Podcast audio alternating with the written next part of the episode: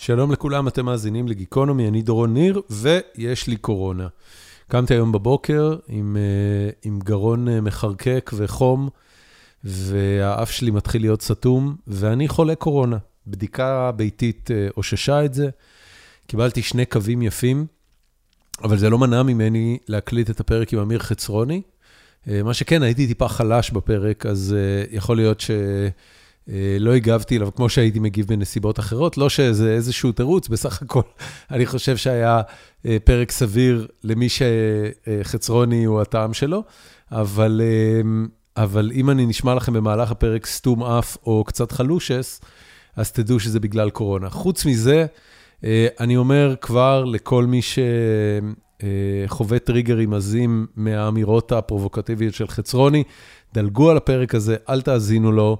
אה, האיש הוא מה שהוא, יש לו דעות מאוד מאוד מעצבנות, אה, בעיניי מאתגרות, שחלקן לפחות שווה לשוחח עליהן, אבל... אה, אבל רוב האנשים ימצאו אותו בלתי נסבל.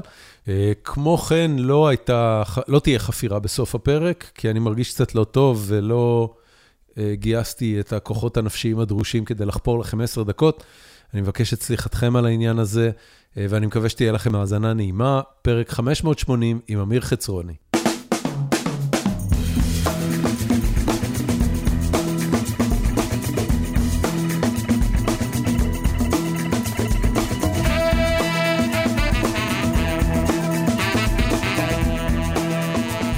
אשנה טיפה זווית, או שהזווית טובה לך?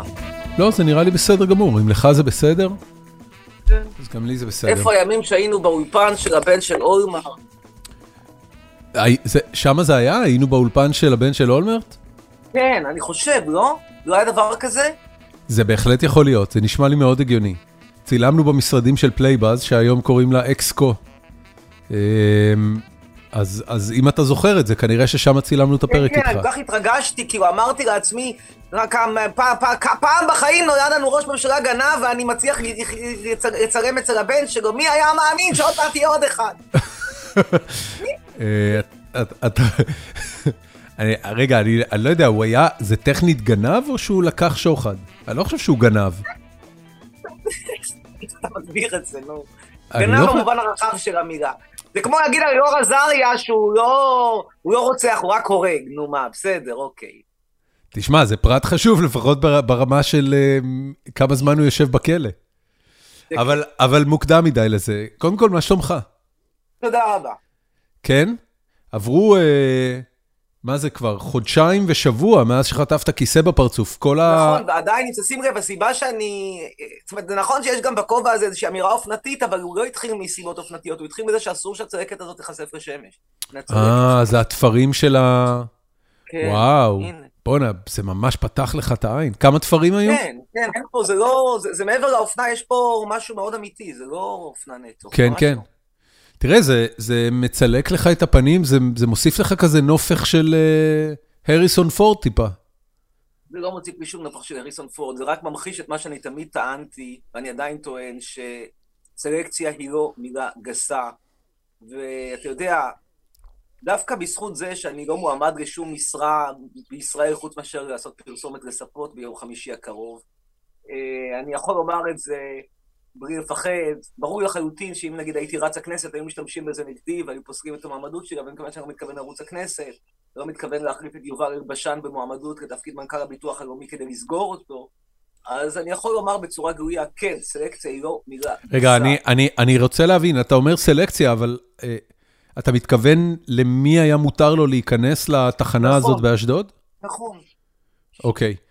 תספר לי קצת על הסיטואציה, כי אני ראיתי רק את הוידאו שבו כבר חטפת את הכיסא לפרצוף, וזה היה נורא מפחיד, כאילו זה ממש נראה נורא. אבל מה היה שם? זה היה אירוע? לא, זה היה צילומים של תוכנית טלוויזיה. אנחנו באנו לצלם אה, תוכנית טלוויזיה אה, לכבוד אה, יום הזיכרון. מי זה אנחנו? מה אתה אומר? מי זה אנחנו? אני עובד בתחנת טלוויזיה קטנה באשדוד שנקראת אונליין TV.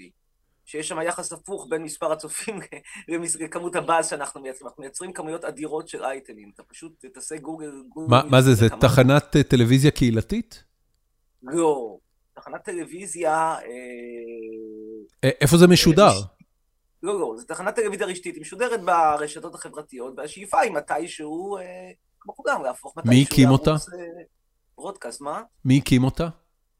המממן שלה, הבעלים שלה, זה חברה בבעלות ג'קי בן זקן. שמה האינטרס שלהם? פשוט מנסים לחדור לעולם התקשורת? אני לא, לא נכנס.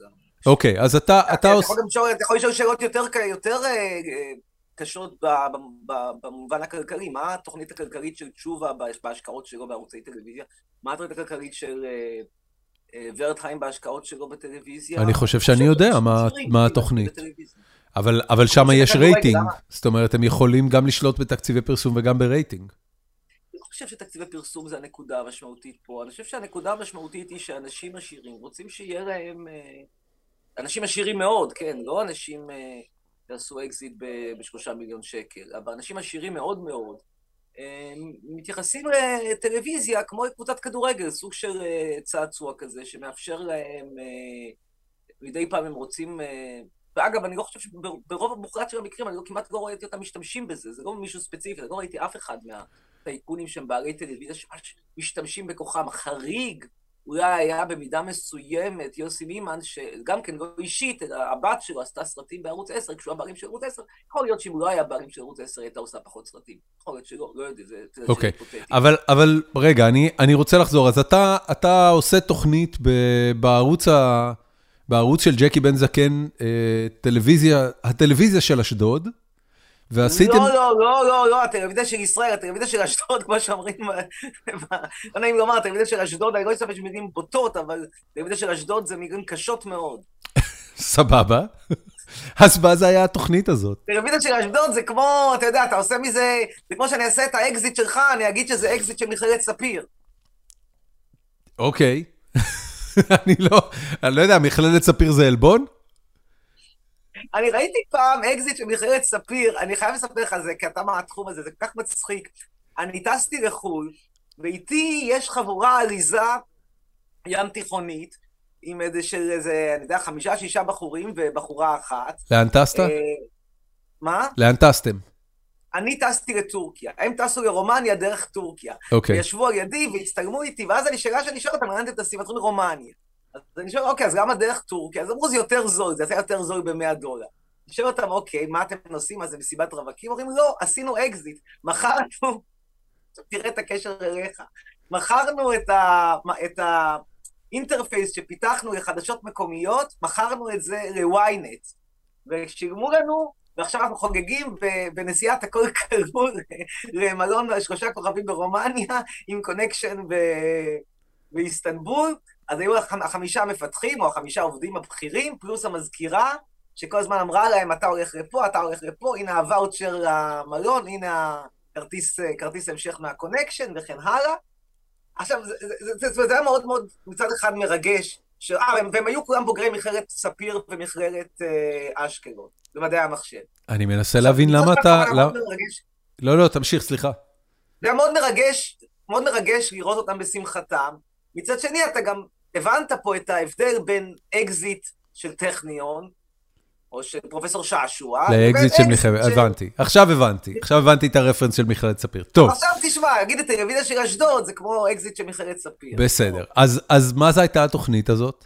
אז אנחנו הלכנו לשם לצלם, אני מצלם שם תוכנית שבועית, אגב, הסיבה שאני גם היום אה, שיניתי את השעה איתך, זה כי בתשע אני משדר היום כן. אה, תוכנית, את הרעיון שלי, היום, זה, היום תגיע גבי, גבי, אה, גלי, גלי, גלי בן חורין, זאת שכתבה את המאמר נגד מצעדי הגאווה. אבל אתה לא משדר בלייב, אז מה זה יעזור? לא, אני לא משדר בלייב, זה אנשים מאזינים אחר כך. גלי בן חורין. רק ללכת לארכיון, לראות את הריאיון. כן, כן, כן. לא משנה, בקיצור, אז אני משדר שם פעם בשבוע, ולכבוד יום הזיכרון, החליט הערוץ לעשות חגיגה גדולה. אנחנו תמיד משדרים מהאולפן, אתה יודע, מורמים מעם, קצת מנוכרים, מהעיר הים תיכונית, ואז אמרנו, בואו נלך על אה, תוכנית לייב חד פעמית מקניון באשדוד. אתה יודע, להתערבב עם העם, כמו שאתה, כמו מה שאתה... זה, זה היה ערב יום הזיכרון או יום הזיכרון ערב יום העצמאות? ערב יום העצמאות. אה, זה, זה, זה צולם יומיים או שלושה לפני יום הזיכרון. אוקיי. Okay. לכבוד יום הזיכרון. אוקיי, אוקיי. זה לא היה תוכנית לכבוד יום העצמאות, זה היה תוכנית לכבוד יום הזיכרון. אוקיי, ואז אנחנו מגיעים לשם, וכבר כשהגענו לשם הייתה אווירה מאוד מאוד אלימה, כלומר, בלי שאני אמרתי כלום, אתה רואה את הצעירי אשדוד צועקים, מקללים. הם ידעו שאתה מגיע? חומר... מה? הם ידעו שאתה מגיע? לא פרסום דרמטי, אבל אתה יודע, אשדוד עיר ים תיכונית, אנשים בחוץ. אוקיי. רואים? והשפריצו למשל חומרי ניקוי שעמדו על השולחנות, כי זה היה, צילמנו את זה באיזשהו סוג של פאסט פוד כזה, טוסט גן העיר. זה okay. מאוד התפרסם, כי אחרת הווידאו רץ בכל מקום, גם בכל בעולם הוא רץ, כתוב Live from טוסט גן העיר אשדוד. אוקיי. וכל הזמן צעקות וקללות והפרעות, ואנשים קופצים ועושים תנועות וכן הלאה וכן הלאה. ואז באיזשהו שלב מדברים על הצפירה של יום הזיכרון, ואני אומר שאני לא עומד בצפירה, ואחרי שאני אומר שאני לא עומד בצפירה, מישהו זורק עלי כיסא מהצד. זאת אומרת, זה היה תגובה לאמירה עצמה? תראה, מה עבר לו בראש אנחנו לא יודעים, אבל זה נראה ככה, זאת אומרת, הוא לא אמר, הוא לא, הוא לא אמר את זה כשאני דיברתי על האיכות של הטוס. אוקיי. אז אתה יודע, הדבר, אתה מחבר אחד ועוד אחד, זה ה... כן. זו המסקנה, אבל מה עבר לו בראש אני לא יודע. וואו. תקשיב, זה היה קליפ מזעזע, מזעזע ממש, אני ראיתי את זה וזה זה, זה היה ממש קשה. מה, מה, מה הדבר הראשון שחשבת? לא, הייתי משוכנע שמישהו בא לתת לי איזה צ'פחה, לא, לא, לא, לכן גם הרי אחרי, יש את התנועת יד האינסטינקטיבית שלי שאני אה, נוגע חופן את קובי? והחולצה שלו הייתה פתוחה, ולכן נגעתי לו בפטמה. אבל הסיבה שעשיתי את זה הייתה שאני רציתי להסתיר את הראש שלי, הייתי בטוח שהוא בא ונותן מישהו בא, שנותן לי איזושהי צ'פחה. כן. לא חשבתי רגע אחד שמישהו יזרוק כיסא. זה כל כך מטורף לעמוד ולזרוק כיסא על בן אדם. כן, ועוד מצולם. כיסא, הוא מצולם מאחורה, וזו הבעיה, מאחורה, מהצד, הוא לבש קפוצ'ון בכיסת הפנים שלו. יודעים מי זה, כולם יודעים שזה מי שנעצר, כי אימא שלו העלתה בדף אינסטגרם של הפוסט שהיא תומכת בו, אז כולם יודעים מי זה. הם יודעים מה המשפחה, אפשר לראות אותו באינטרנט. מה קרה איתו מאז? הוא נעצר? מרוקאי, דביל, איי-קיו 72, היה צריך לעבור סלקציה, מתאים לקומפוסט. אני אומר את זה בצורה גריעה, אני לא מסתיר את דעתי. כן. כן, אתה יודע, זה, זה, זה, אני, אני חושב בעיקר על המילים עבריין ותוקף. תראה, היו כאלה שניפצו את, הזגוג, את הזגוגית של האוטו שלי, היה אחד בשם ניצן ישראלי שרודף אחריי אה, ברחובות של אשדוד, מעלה סרטון, היה שמעון עטיה שרודף אחריי שם. עכשיו אתה רואה את השמות שלהם, זה כולם עטיה, זה כולם בן דהן, דהן, בן שלמה, אין שם גולדשטיין, אין שם גולדפרב, אין שם שטיינאוור, אין את הדברים האלה, לא. כולם עם שמות שמגיעים ממרוקו, כולם עם לוק של פועל בניין ערבי, אבל מדברים עברית. ואתה מבין ישר מאיפה הדבר הזה מגיע. מה אנחנו מצטעצעים? מה אנחנו מתפנפנים? מה אנחנו מעמידים פנים שוואו, לא, זה אחד ויחיד, זה חינוך. זין בעין, חינוך שמינוך. זה תרבות. את, עכשיו, אני לא אני... בא ואומר בגוגל שנייה אחת, שכל המרוקאים כאלה. כן. אני לא בא ואומר בגוגל שנייה אחת שקורא דודי כאלה. אני לא בא ואומר בגוגל שנייה אחת שאין מרוקאים, אשדודים, שיכולים להיות פרופסורים למדעי המחשב? בוודאי שיש. בתוך כל אשדוד, 250 אלף איש, תמצא אחד כזה. אבל מבחינה תרבותית, במיוחד שאתה מחבר את המאפיינים האתניים והחזותיים למאפיינים אה, יותר, בוא נגיד, פוליטיים. אה, מה זה אומר פוליטיים? לאיזה, לאיזה, מה? מה זה אומר פוליטיים מבחינתך? לא היה שם מישהו ש, שמצביע למרץ. למרות שיש לי מחלוקת לא פשוטה עם חלק מה, מהדעות של מרץ, אבל אני לא ראיתי שם ולו אחד שמצביע למרץ, אוקיי? בסדר, כי זה, לא אתה יודע, זה עניין... לא ראיתי שם ולו אחד שהמוזיקה שהוא אוהב לשמוע זה מוצרט, באך ופול מקארט. לא, אין דבר כזה. כולם שומעים שם מזרחי. אני, אני חותם לך שלגבי פול מקארטני אתה טועה. שהדברים שהוא אוהב לראות כשהוא נוסע לחו"ל, שנייה, תן לי לגמור, שמה שהוא אוהב לראות כשהוא נוסע לחו"ל זה ללכת לראות קתדרלות. לא, או מוזיאון לאומנות מודרנית, ממש לא. טוב, אוקיי. אמ, תשמע, עזוב, בוא תראה את הלייב שלו. תראה את הלייבים שלו באינסטגרם. הלייבים של מי? של אותו אחד ש... אה, התוקף שלך עושה לייבים באינסטגרם? כן. ראית אותו עושה לייבים? כן, אני יכול לשלוח לך את הלייבים שלו. תגיד, מה קרה, מה קרה איתו אחרי? זאת אומרת, אם אתה אומר שיודעים מי זה ואימא שלו... הוא נעצר לשלושה ימים, אחרי זה האריכו את המעצר שלו בעוד יום. אה, השופט נוער לא הסכים להאריך את המעצר שלו ביותר, כי לא היו מספיק אה, ראיות כנראה. אני לא יודע מה קורה שם בדיוק בחקירה. בכל מקרה, הוא היה אחרי זה במעצר בית עוד שבוע. ועכשיו, מן הסתם יש לו איסור להתקרב אליי, אבל הוא משוחרר, והוא עושה לייבים, והוא שמח עם המשפחה שלו, אתה תראה את האמא הפרחה שלו, אתה תראה את כל הזבל האנושי הזה, וזה זבל שאנחנו הבאנו לכאן בגלל חוק השבות. טוב. זה הכל. את זה, את זה אני יודע, את זה אני מכיר. את זה, כאילו, אני לא, יודע, לא אני יודע שככה אתה חושב. אתה מכיר אבל אתה סובל, זה לא, להכיר זה נורא נחמד, אבל צריך גם... אני לא מסכים איתך בעניין הזה, אני חושב, תראה, הייתה... אני אגיד לך, אני אגיד לך בדיוק למה.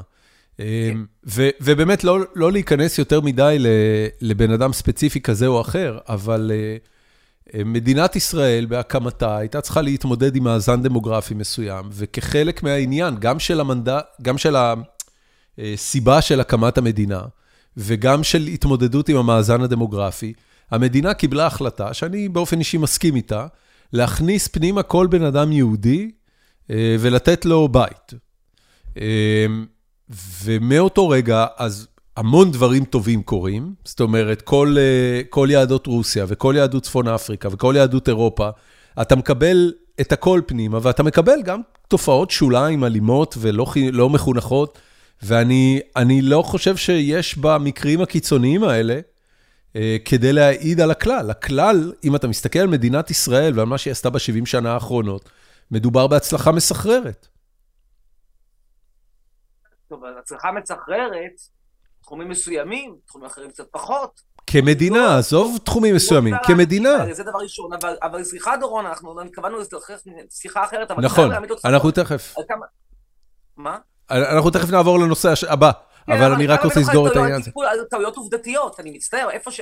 אפשר להתווכח על פרשנות, אתה אומר שאתה נהנה נורא מלראות אה, אה, אה, פרנקים שרים את אייל גולן עושים שיחים על האש, זה גורם לך סוג של אורגזמה, מקובל עליי, זה, זה, לי, לי זה עושה בחירה, אבל מקובל עליי שאנשים אחרים מגיעים לזה, מזה לאורגזמה. אני, אני חייב אבל כן להעמיד על טעויות עובדתיות. בסוף מלחמת השחרור היו פה מעט מאוד ערבים. אגב, כתוצאה מפשעי מלחמה בין היתר, אבל זאת, זאת הייתה העובדה, לא היו פה הרבה ערבים, לא הייתה פה בעיה דמוגרפית, נקודה, לא הייתה פה בעיה דמוגרפית. אם לא היינו מספחים בטמטומנו את המשולש ואת ואדי ערה, הייתה עוד פחות בעיה דמוגרפית. לא היה צריך למלא את המדינה בזבל אנושי עם סבתא יהודייה רק בגלל בעיה דמוגרפית. זו נקודה ראשונה. נקודה שנייה, אתה בא ואומר, זה תופעות שוליים, ואתה שוכח ומתעלם מהעובדה שהחברה הישראלית היום היא הרבה הרבה יותר אלימה מכפי שהיא הייתה לפני 70 שנה. אני לא חושב שזה נכון. מה? אני לא חושב שזה נכון. אני יודע שאתה מרגיש ככה, אבל אני חושב שמבחינת פרמטרים אובייקטיביים של, אה, של פשיעה, אפשר להתחיל להגיד, המשטרה, אנחנו כן מאמינים לה, לא מאמינים לה, אבל במונחים של פשיעה אלימה, מדינת ישראל נמצאת בירידה בפשיעה אלימה לאלף נפשות לצורך העניין, או למאה אלף נפשות, אה, כבר הרבה זמן. זאת אומרת, אנחנו, המצב במדינה... אה, אתה, אתה יכול להגיד שזה כאילו... מישהו רב איתך על חנייה, נתן לך צ'פחה, אתה תלך להגיש? אבל השאלה אני באופן אישי כן. פשוטה, מתי אתה הרגשת יותר בטוח להסתובב בנווה שאנן? היום או בשנת 1950? והתשובה חד משמעית ב-1950. כל מי שיגיד היום, אני לא אאמין לו. אוקיי, okay, אני לא מסתובב בנווה שאנן, אז אני באמת לא יודע.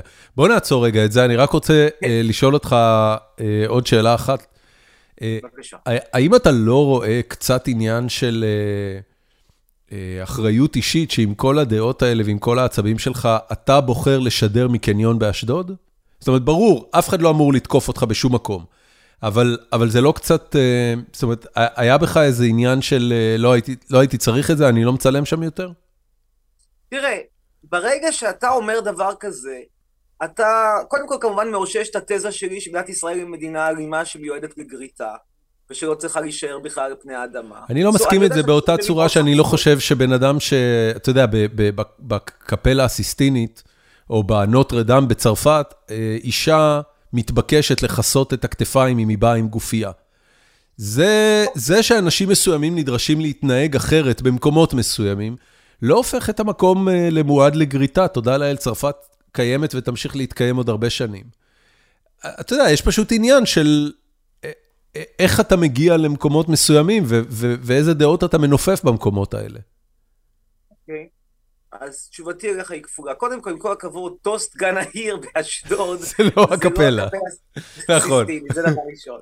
ודבר שני, אני חולק עליך ברישה. אני חושב שהדרישות מאנשים, זאת אומרת, מותר לבקש מתיירים חד משמעית לא להרוס מקום.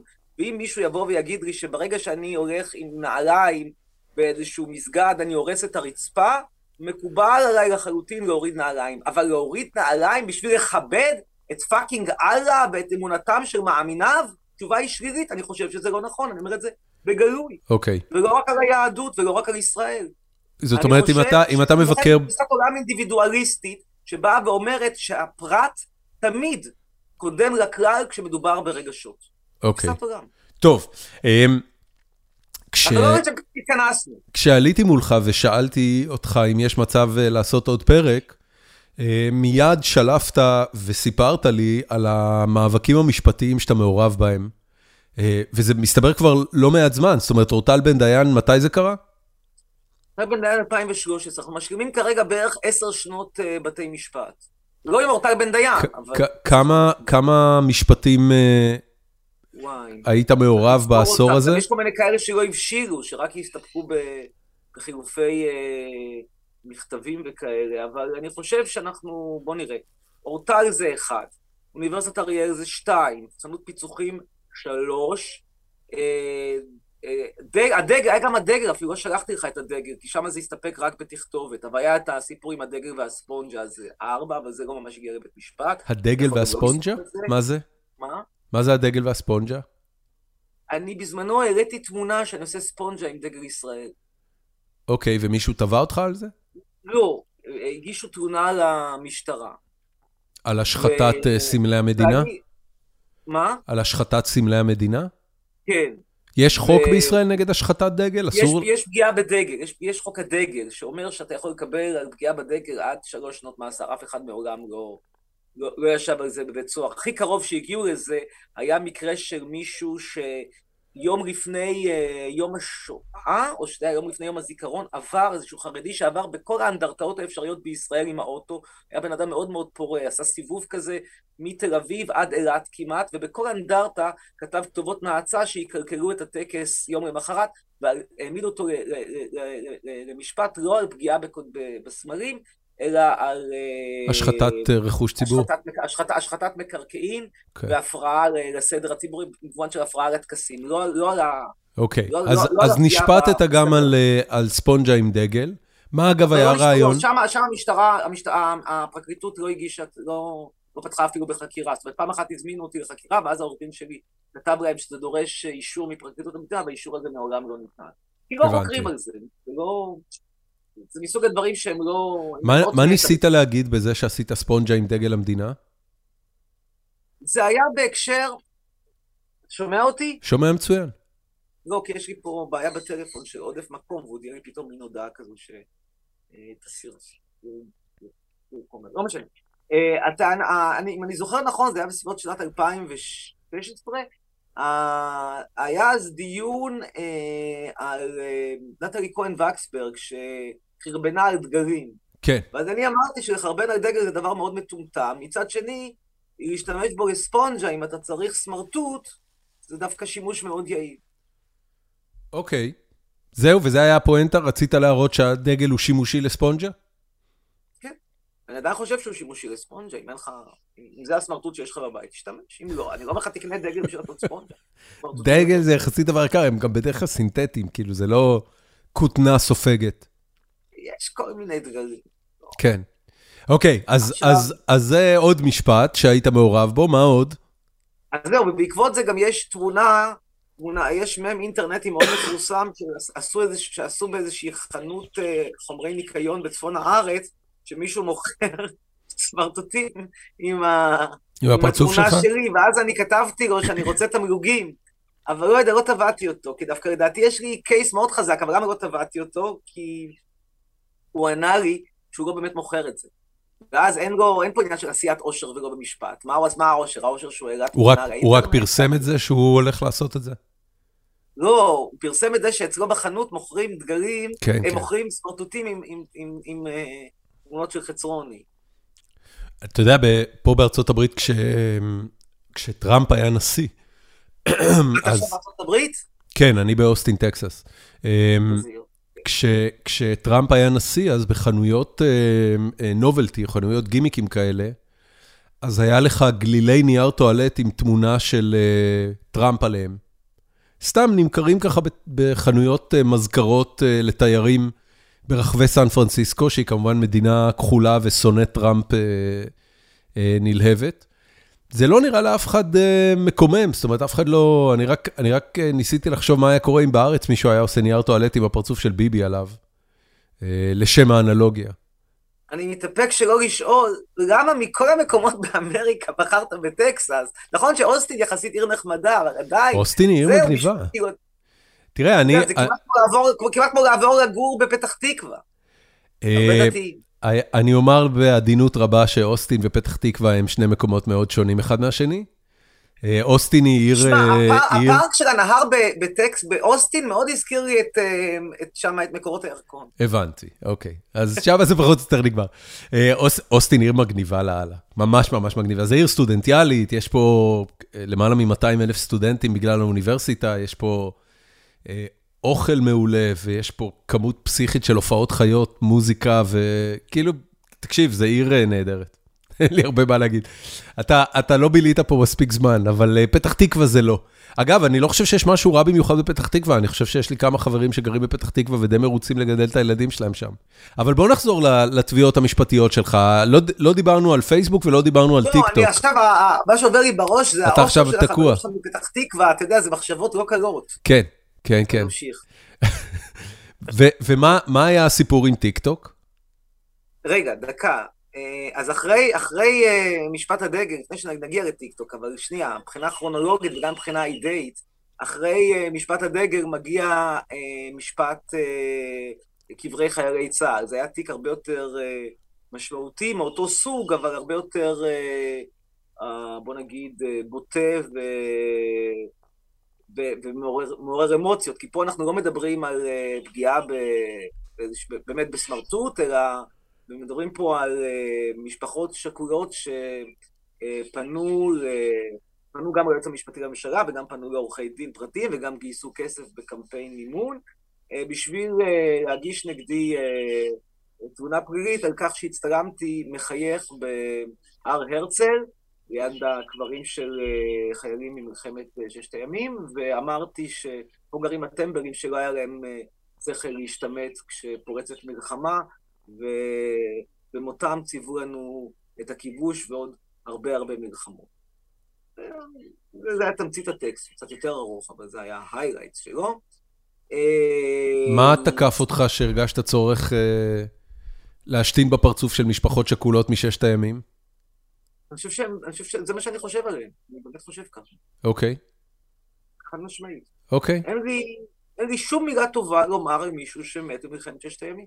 אוקיי. כלום. אלא אם כן, אתה יודע, זה קרה לו במקרה, הוא פגז אותו, כאילו הסתובב לי ברחובות אה, ירושלים, הלך למכולת לקנות חלב, ופגז ירדני תפס אותו, בסדר, אבל אה, מישהו שהולך לצנחנים כדי לכבוש את הכותל, או מישהו שהולך לשריון כדי לכבוש את סיני, רק בשביל להחזיר אותו, שאחרי זה יבנו שם מלונות הכל כלול.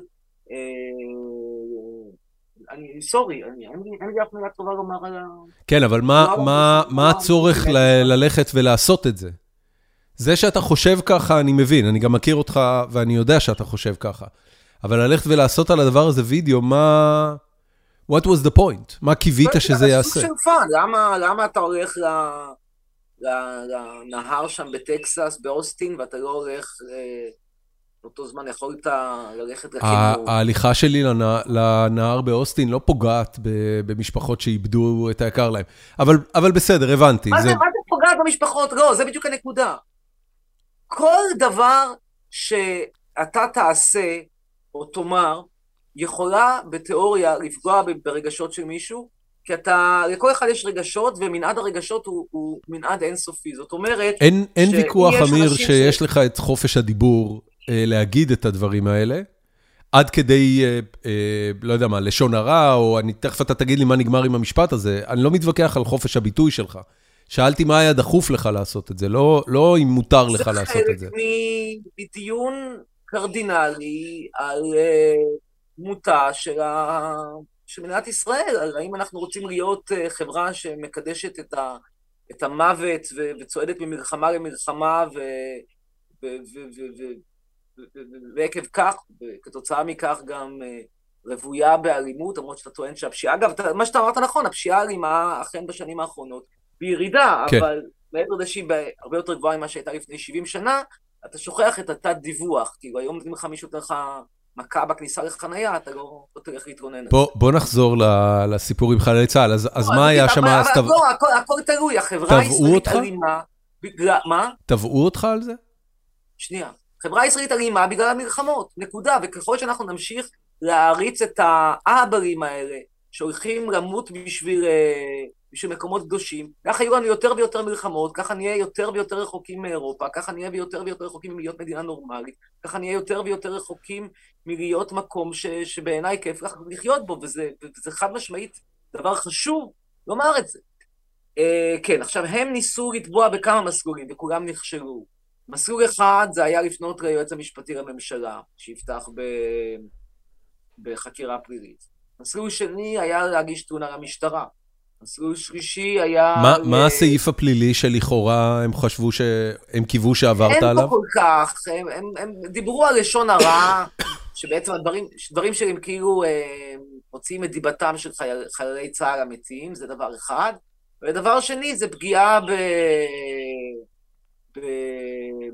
באתר, באתר ציבורי. אבל, אבל שתי העבירות לא, לא מתקיימות. קודם כל, פגיעה באתר ציבורי אין, מכיוון שאני בא, מסתובב שם, מצלם תמונה כמו כל אחד אחר. אתה לא יכול להגיד שלצלם כן, כן, תמונה כן. בהר הרצל זה פגיעה במקום. אם אני הייתי עושה שם גרפי, כותב גרפיטי, אם הייתי אה, שובר מצבות, ניחא, זה לא, אז זה דבר אחד. דבר שני, זה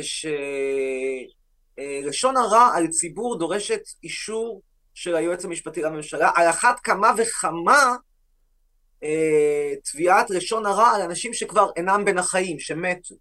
זאת אומרת, לכאורה התביעה הייתה אמורה להיות אה, על לשון הרע שאתה עשית כנגד החללים? נכון, אבל החללים הרי מטבע הדברים לא יכולים לתבוע. אז נדרש שהיועמ"ש יעמוד בראש התביעה במקומם, או לכל הפחות יאשר לאנשים אחרים להגיש את ההליך הזה, אבל תביעה שתוגש בשם ציבור, שהוא ציבור מאוד אמורפי, הרי זה לא החלל הספציפי, זה לא יעקב כהן מ-67, זה ציבור כללי. על אחת כמה וכמה ציבור שמת, זה לא סתם ציבור, זה ציבור שמת, זה דבר שלא לא קיים בישראל. עד היום כן. לא הייתה עדיין, אה, לא היה עדיין תיק כזה, וגם זה לא, זה מה שענה היועץ המשפטי לממשלה. אנחנו לא, לא נחרוג ממנהגנו בגלל שהתמונות של חצרוני הן אה, מעצבנות ומקוממות. עכשיו, ספיח לאותה פרשה, הייתה כאשר אה, מישהו ש... אה, מאוד התעצבן עליי, הלך וכתב גרפיטי, בדיוק עוד רגע איפה הוא עשה את הגרפיטי, שנייה אחת. חצרוני, לוקח את הטלפון ביד. כמעט לא סורבתי בזום. אה, איפה אתה גר אגב? איפה הגג היפה הזה שאתה מצלם ממנו? איך מסובבים את המצלמה בזום? אני ממילא לא, לא אה, מראה וידאו, אז זה לא משנה. אתה יכול פשוט לדבר על זה. אה, מה, השיחה הזאת היא לא וידאו? לא, זה פודקאסט, זה רק אודיו. איזה באסה, אז למה עשינו את כל זה? למה עשינו את כל מה? אז אנחנו נמשיך לדבר, אני בינתיים ארד ואני אראה לך איפה כתב את הגרפיטי, נמשיך לדבר. טוב, בסדר. אז בקיצור, הוא כתב גרפיטי, ואני הגשתי עליו תלונה, גם העלה את זה לרשת, והצל העלה את זה ושיבח אותו, ובעקבות זאת, אה, נפתחה חקירה נגדו. פה, אגב, היועץ המשפטי לממשלה זה טופל בפרקליטות, ופה... או, הפסקנו לשמוע אותך. פה הוא כתב את זה, ו... שנייה אחת, תכף תשמע אותי יותר טוב. דקה אחת, אנחנו חוזרים הביתה, תשמע אותי הרבה יותר טוב. אתה כבר שומע אותי יותר טוב, נכון? עכשיו אני שומע אותך טוב, כן, אבל היה לנו ניתוק קודם של איזה 20 שניות. הווי-פיי פה לא מכסה את כל האחוזה. הבנתי. בקיצור, אה, הפרקליטות החליטה להעמיד אותו לדין, והוא קיבל, הוא אגב טען שהוא עשה את זה בשביל להגן על כבודם של חללי צה"ל, והוא קיבל אה, שלושה חודשי מאסר על תנאי וקנס של 200 שקל. ברור לחלוטין שאם זה לא היה אני, אלא הוא היה עושה את זה לאיזשהו פוליטיקאי אה, יותר מרכזי, הוא היה מקבל... אתה שומע אותי? עכשיו אני שומע אותך, חזרת. אוקיי. אז אה, התחלתי לומר שהוא קיבל, שמעת איזה עונש הוא קיבל, אמרתי לך, הוא קיבל שלושה חודשי מאסר על תנאי. וקנס של 200 שקל, שאגב מעולם לא הלכתי לגבות אותו, ואין לי ספק שאילו אני הייתי אה, מישהו קצת פחות שנוי במחלוקת, אני מקבל עונש מאוד, מאוד הרבה יותר חמור. בגדול, בתי המשפט לא נוטים לי חסד, וזה קשור לזה ש... אגב, פה אני יכול גם להגיד איזשהו משהו על בכלל, על, על, על שיטת, השיטה המשפטית, שבישראל היא יחסית פחות מזעזעת מאשר בארצות הברית עם שיטת המושבעים שלה. יש בעיה לשופטים בתיקים, בתיקים שלי שהם תיקים אידיאולוגיים במהותם. זאת אומרת, אין לי בעיה כשאני מגיע לבית משפט בתיק על uh, מקרקעין או בתיק על uh, מיסים, למרות שאגב, הייתה פעם תביעה ייצוגית שלי, זה נורא מצחיק, הייתה פעם תביעה ייצוגית שאני הגשתי מול גולן, גולן, לפני שזה היה גולן טלקום. והדיון היה בסוגיה האם הם מוכרים כרטיס, מוכרים כרטיס סים, שבשביל להפעיל אותו חייבים שיהיה לך כרטיס סים קודם. ככה, ככה הם מכרו בזמנו את הכרטיסי סים שלהם, אין לי מושג למה, מה ההיגיון בזה לא ברור, אבל ככה הם מכרו אז כרטיסי סים. ואז אני תובע אותם ואומר להם, חבר'ה, אתם מוכרים לי כרטיס סים, אומרים לי שהעלות היחידה זה הכרטיס סים הזה, אבל מסתבר שבשביל להפעיל את הכרטיס סים אני צריך שיהיה לי עוד כרטיס סים קודם. אז זה תביעה ייצוגית. ובין הטענות שהועלו באותה תביעה ייצוגית הייתה שאני לא יכול לייצג את, את הצרכנים כי אני אנטי-ישראלי ואני לא שייך... זה שופט אמר? זו הייתה טענה של ה... לא, זה שופט, למרבה השמחה שופט לא אמר את הזוועה הזו, אבל uh, הנתבעים, גולן טלקום אמרו את זה. שזו טענה שאתה יודע, היא... עד הומינם uh, לפנים. כן, לא, זו טענה שהיא מקוממת, היא לא סבירה בעליל. אנחנו מדברים שוב על כרטיסי סים, לא מדברים פה על אידיאולוגיה. אבל אתה יכול לראות מזה עד כמה בתי המשפט לא אוהבים אותי, ואנחנו נגיע, כשנגיע לתיקים של פייסבוק, לתיקים של טיק טוק.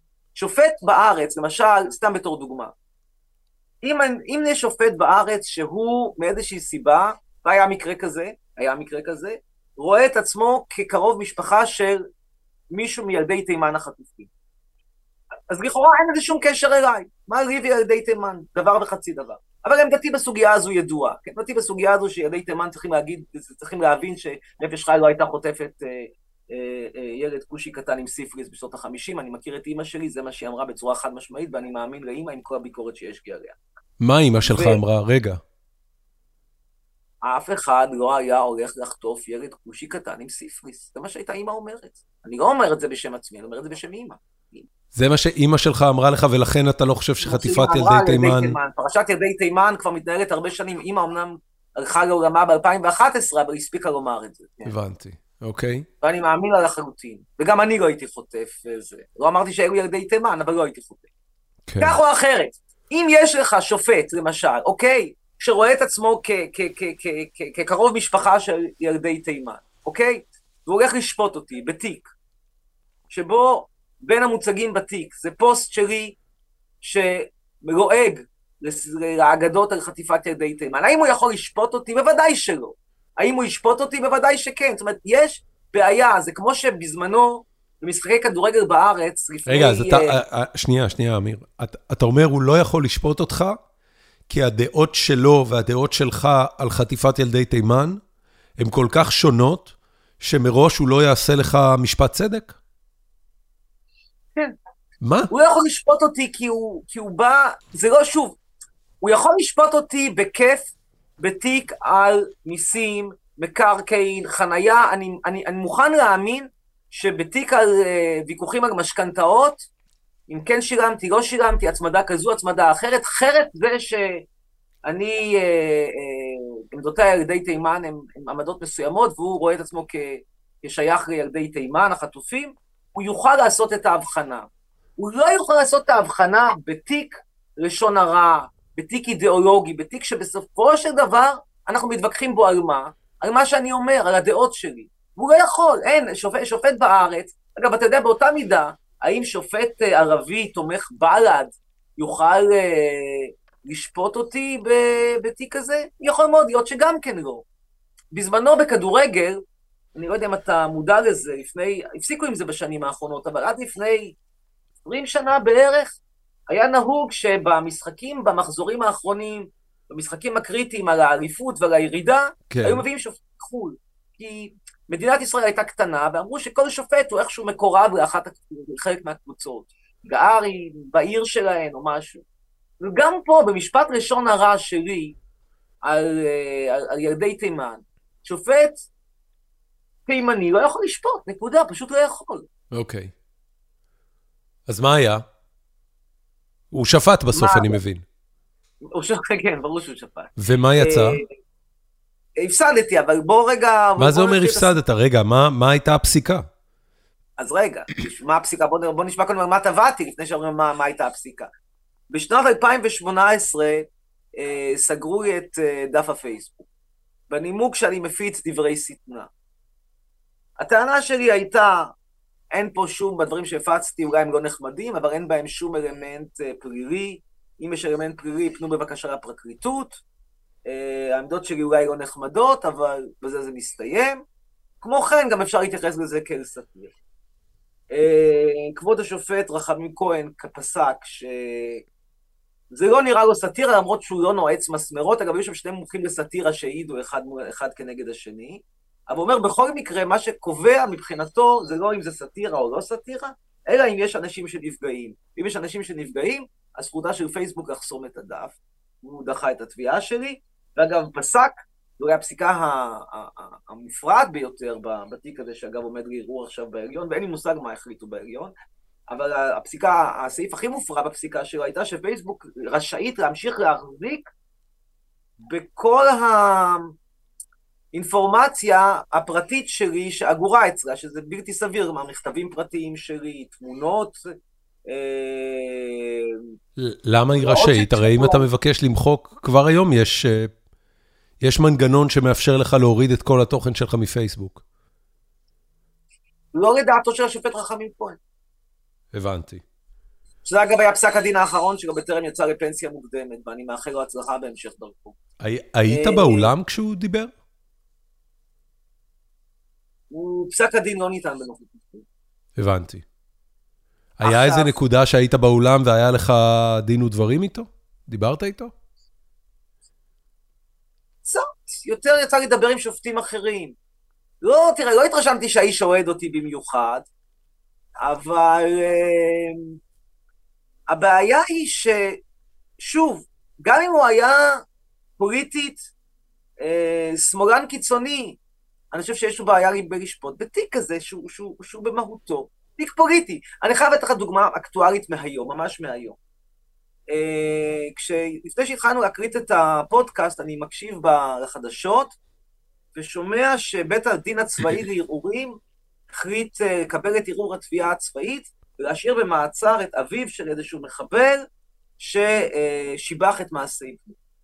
עכשיו, מבלי להיכנס לשאלה אם לשבח מחבל זה משהו שעליו צריך לעצור, או לשפוט אפילו, בוא תחשוב שנייה אחת רגע, מי שופט פה את מי? יש צבא ששולט בשטחים, והצבא הזה גם מקים בית משפט, ושופט את, ה, את העם הנכבש, אתה מבין, זה משחק מכור. בשביל ללכת לבית משפט ישראלי זה משחק מכור, ואני רואה את זה כשאני משווה את זה, מה קורה כשאני הולך לבתי משפט במדינות אחרות. ואני רואה פתאום איך שהמשחק הוא לא מכור. באיזה עוד מדינות חוץ מישראל הלכת לבית משפט? בטורקיה. הלכת לבית משפט בטורקיה? נכון. באיזה נסיבות? שלי, ההצלחה הפנומנלית שלי בבית המשפט, במערכת המשפטית בטורקיה, לעומת הכישלונות שלי בשנים האחרונות במערכת הישראלית. ושוב, לא שאני חושב שטורקיה היא מדינה שאנחנו צריכים, אתה יודע, להסתכל עליה בערגה, או להתפעל, או לחכות את המודל שלה ממש ממש ממש ממש גדול. אבל אני רואה איזה כבוד חולקים לי שם, לעומת היחס המבטל שאני מקבל ב... בבית בתי משפט ישראלים, עוד יותר בולט מה... מהתיק של uh, פייסבוק, זה הפסק דין האחרון במשפט שלי מול uh, קשת ו... ואמיר אבוזגלו, בעקבות אותו שידור מפורסם מ-2015. אני תבעתי אותה, אה, למי שלא זוכר, היא אמרה שאין הבדל, אני אמרתי ש... היא אמרה שאני פשיסט וגזען, אני אמרתי לה ששום דבר רע לא היה קורה אם ההורים שלהם נשארים במרוקו ונרקבים שם. אה, היא אמרה שהיא לא רואה את ההבדל ביני ובין היטלר, אמרתי לה זה דיבה, אז היא אומרת תתבע אותי. המנחים של התוכנית אמרו או שתתנצל או שתצא, אמרתי שאני לא מוכן להתנצל, וזה נגמר השידור. כאילו סגרו את השידור כי אני לא מוכן להתנצל. תבעתי אותה. אה, תבעת אותה על האמירה שאתה היטלר? כן, עכשיו מה, מה פסקה השופטת? השופטת פסקה שהאמירה שאין הבדל ביני ובין היטלר היא לשון הרע. היא אכן לשון הרע. אבל היא עומדת לבוזגלו, לטעמה של השופטת סני, שים לב לשם המשפחה, אה, עומדת להגנת תום הלב, משום שהיא אמרה את זה מתוך אמונה כנה, אותנטית וסובייקטיבית, שמי שמדבר ככה הוא כמוהו כהיטלר. כלומר, היא לא אמרה את זה כדי לפגוע, אלא מתוך אמונתה האמיתית, מתוך הבטן, מה שנקרא. עכשיו, תראה, אפשר היה לקבוע פה, אם הייתה שופטת קובעת... רגע, אז השופטת הזאת אה, זיכתה אותך? אני לא שומע אותך, אמיר. שנייה. עוד שנייה, אם השופטת הייתה קובעת, זה לשון הרע. אבל בגלל שחצרוני הוא דמות כל כך אה, מלכלכת, מלוכלכת, אני קובעת לו פיצוי של שקל אחד, פיצוי לבוז, בלי הוצאות, כמו שקבעו נגיד לבן גביר בתביעה המפורסמת שלו מול אה, אמנון דנקנר. זו פסיקה שאני הייתי יכול להבין אותה, יכול לקבל אותה, יכול, סביר להניח שאפילו הייתי מערער עליה. היא באה ואומרת, אכן זה לשון הרע, אבל מה, חצרוני, תשמע, לא אוהבת אותך, וכמה שגחכו עליך, אני נאלצת להודות שגחכו עליך, נאלצת להודות שאתה לא היטלר, אבל גרוש לא תקבל ממנו. בסדר. אבל להגיד שיש תום לב ולהשוות אותי להיטלר? אתה מבין איזה... זה בית משפט בישראל? זה בית משפט שאמור לעשות משפט, עזוב צדק, משפט הגיוני? אני, כמו היטלר, אני מה זה, אני הקמתי מחנות ריכוז? אני הרגתי שישה מיליון איש? נכון, אני לא הייתי מביא לפה את כל יהודי מרוקו. חד משמעית, לא הייתי מביא. הייתי משאיר אותם שם. אולי אפילו אם היה להם סכנה. אבל בין זה לבין להקים מחנות ריכוז, להשמיד בשיטתיות, מה זה, זה את נורמלית? אני רוצה רגע לעצור אותך, כי אני עוד לא הצלחתי להתגבר על העובדה ש... שאתה טוען שהצלחת במערכת המשפט הטורקית יותר מאשר במערכת המשפט הישראלית. אני הספקתי להגיד לך מה, מה עשיתי שם. מה, טבעת בטורקיה? את מי טבעת בטורקיה? אז אני אספר לך, אין בעיה. אה, ככה. הסיפור עצמו הוא נורא ארוך, אני טיפה, הוא ארוך והוא ג'וסי, אבל אני אקצר כי הוא נורא ארוך. אני אשתדל להשאיר את, ה, את הפרטים את הג'וסי, תשאיר רק את לא, הג'וסי. הוא באמת ג'וסי, הוא ג'וסי ג'וסי. ג'וסי יותר אפילו מהסיפורים הישראלים. Uh, אני לימדתי באוניברסיטת קוץ', אוניברסיטה הטורקית לא רעה. אתה יכול להסתכל אחרי זה בדירוגים, באמת לא רעה. מה לימדת? תקשורת? מה? לימדת תקשורת? כן, הייתי פרופסור לתקשורת. וקיבלתי, היה לי חוזה, ובסיומו של החוזה האריכו לי אותו בעוד שלוש שנים, כל זה קרה לפני כשנה. ובמקביל הייתה לי גם בטורקיה אה, חברה, שלא כל כך הבינה את מקומה כבת זוג של העולם השלישי של גבר סרב, חשבה שהיא בעצמה סרבית, וחשבה שהיא בעצמה כוכבת, וחשבה שהיא צריכה להתחלק איתי בהכנסות, אתה יודע. עכשיו לבד אתה מביא איזה מעמיס, מעמיס רוסייה מסיביר, ופתאום אתה מתנהגת כאילו שהיא אה, נולדה בפתח תקווה. רגע, היא הייתה טורקיה? היא הייתה טורקיה. אה, אז מה הקשר לרוסייה מסיביר? יש כל מיני כאלה שמביאים רוסיות מסיביר, אני לא. אוקיי. הם אומרים לי, אני שואל אותם, למה אתם מביאים רוסיות מסיביר? אז הוא אומר, כי הם לא מרימות האף כמו הבחורות של פתח תקווה. זה דבר אמיתי? כאילו, יש יבוא של כלות מסיביר לישראל? יש יבוא של בחורות מעולם שלישי, זה איזשהו חידוש בשבילך, סליחה, למה נוסעים גברים ישראלים לתאילנד? אה, הם נוסעים לתאילנד כי הם רוצים לרכב על פירים, נו באמת. אוקיי, בוא נמשיך, מה היה בטורקיה? אגב, באמת good morning, אצלך לשעת בוקר. כן. עכשיו, אה, בקיצור, אני, אני רציתי להיפרד ממנה, ואז אה, היא עשתה איזשהו שידור לייב, היא הלכה לפגוש איזשהו, איזשהו סלב ישראלי אחר, והם עשו ביחד לייב שמנסה ללעוג לי, והעסק היה מאוד מאוד ארוך, מאוד מאוד מייגע, היא מוצאת עצמה אצלו, ב, ב, ישנה אצלו, בח, עולה אליו לחדר במלון, ואז היא מתקשרת אליי באמצע הלילה שאני אזמין לחדר כי היא פוחדת, ואז אני מזמין לחדר, אבל אני אומר לה, תקשיבי מותק, את, גם, את גמרת. ואז היא מאוד התעצבנה ואמרה, תשלם לי פיצויים, ואני אומר לה, את לא תקבלי ממני גרוש, תפני את הדירה שלי. ואז בתגובה, היא שולחת לאוניברסיטה כל מיני תכתובות שלי איתה, שבה אני מספר לה איך אני אומר לסטודנטים שאני ממליץ להם לעזוב את טורקיה, ושאם אני הייתי במקומם, הייתי, דבר ראשון שהייתי הכי, הייתי, הייתי, הכי חשוב לי בלימודים, זה איך מקבלים ויזה לאירופה. אה, כל הדברים מרגילים, שזו מדינה שהיא, טורקיה היא שילוב של אה, טמטום עם, עם דיקטטורה וכן הלאה וכן הלאה. הם שלחו לי הודעת פיטורים. טוב, היו לי שתי, שתי חזיתות, חזית אחת מולה, חזית אחת מול האוניברסיטה. החזית הראשונה שהלכתי לטפל בה זה היה חזית מול האוניברסיטה, כי זה היה, גם הייתה חזית עם כסף, וגם זו הייתה החזית היותר דחופה. אז לקחתי משרד עורכי דין. טורקי, ו... מקומי. נכון. איך קראו להם? אתה זוכר? או, עשית מיוט, הפסקתי לשמוע אותך. אבל גרתי איתו, תקשיב, בתוך פחות משבוע, באמת פחות משבוע, היה לי הסכם חתום איתם, שמשלמים לי כמעט שנתיים משכורת, מראש. רגע, רגע, רגע, רגע. שכרת משרד עורכי דין טורקי? נכון. אתה זוכר איך קראו להם במקרה? לא. וגם אני לא אכנס לזה, בכל זאת יש פה איזה שהם, אתה יודע... לא, להפך, לפאר אותם. עשו לך עבודה אה. מדהימה.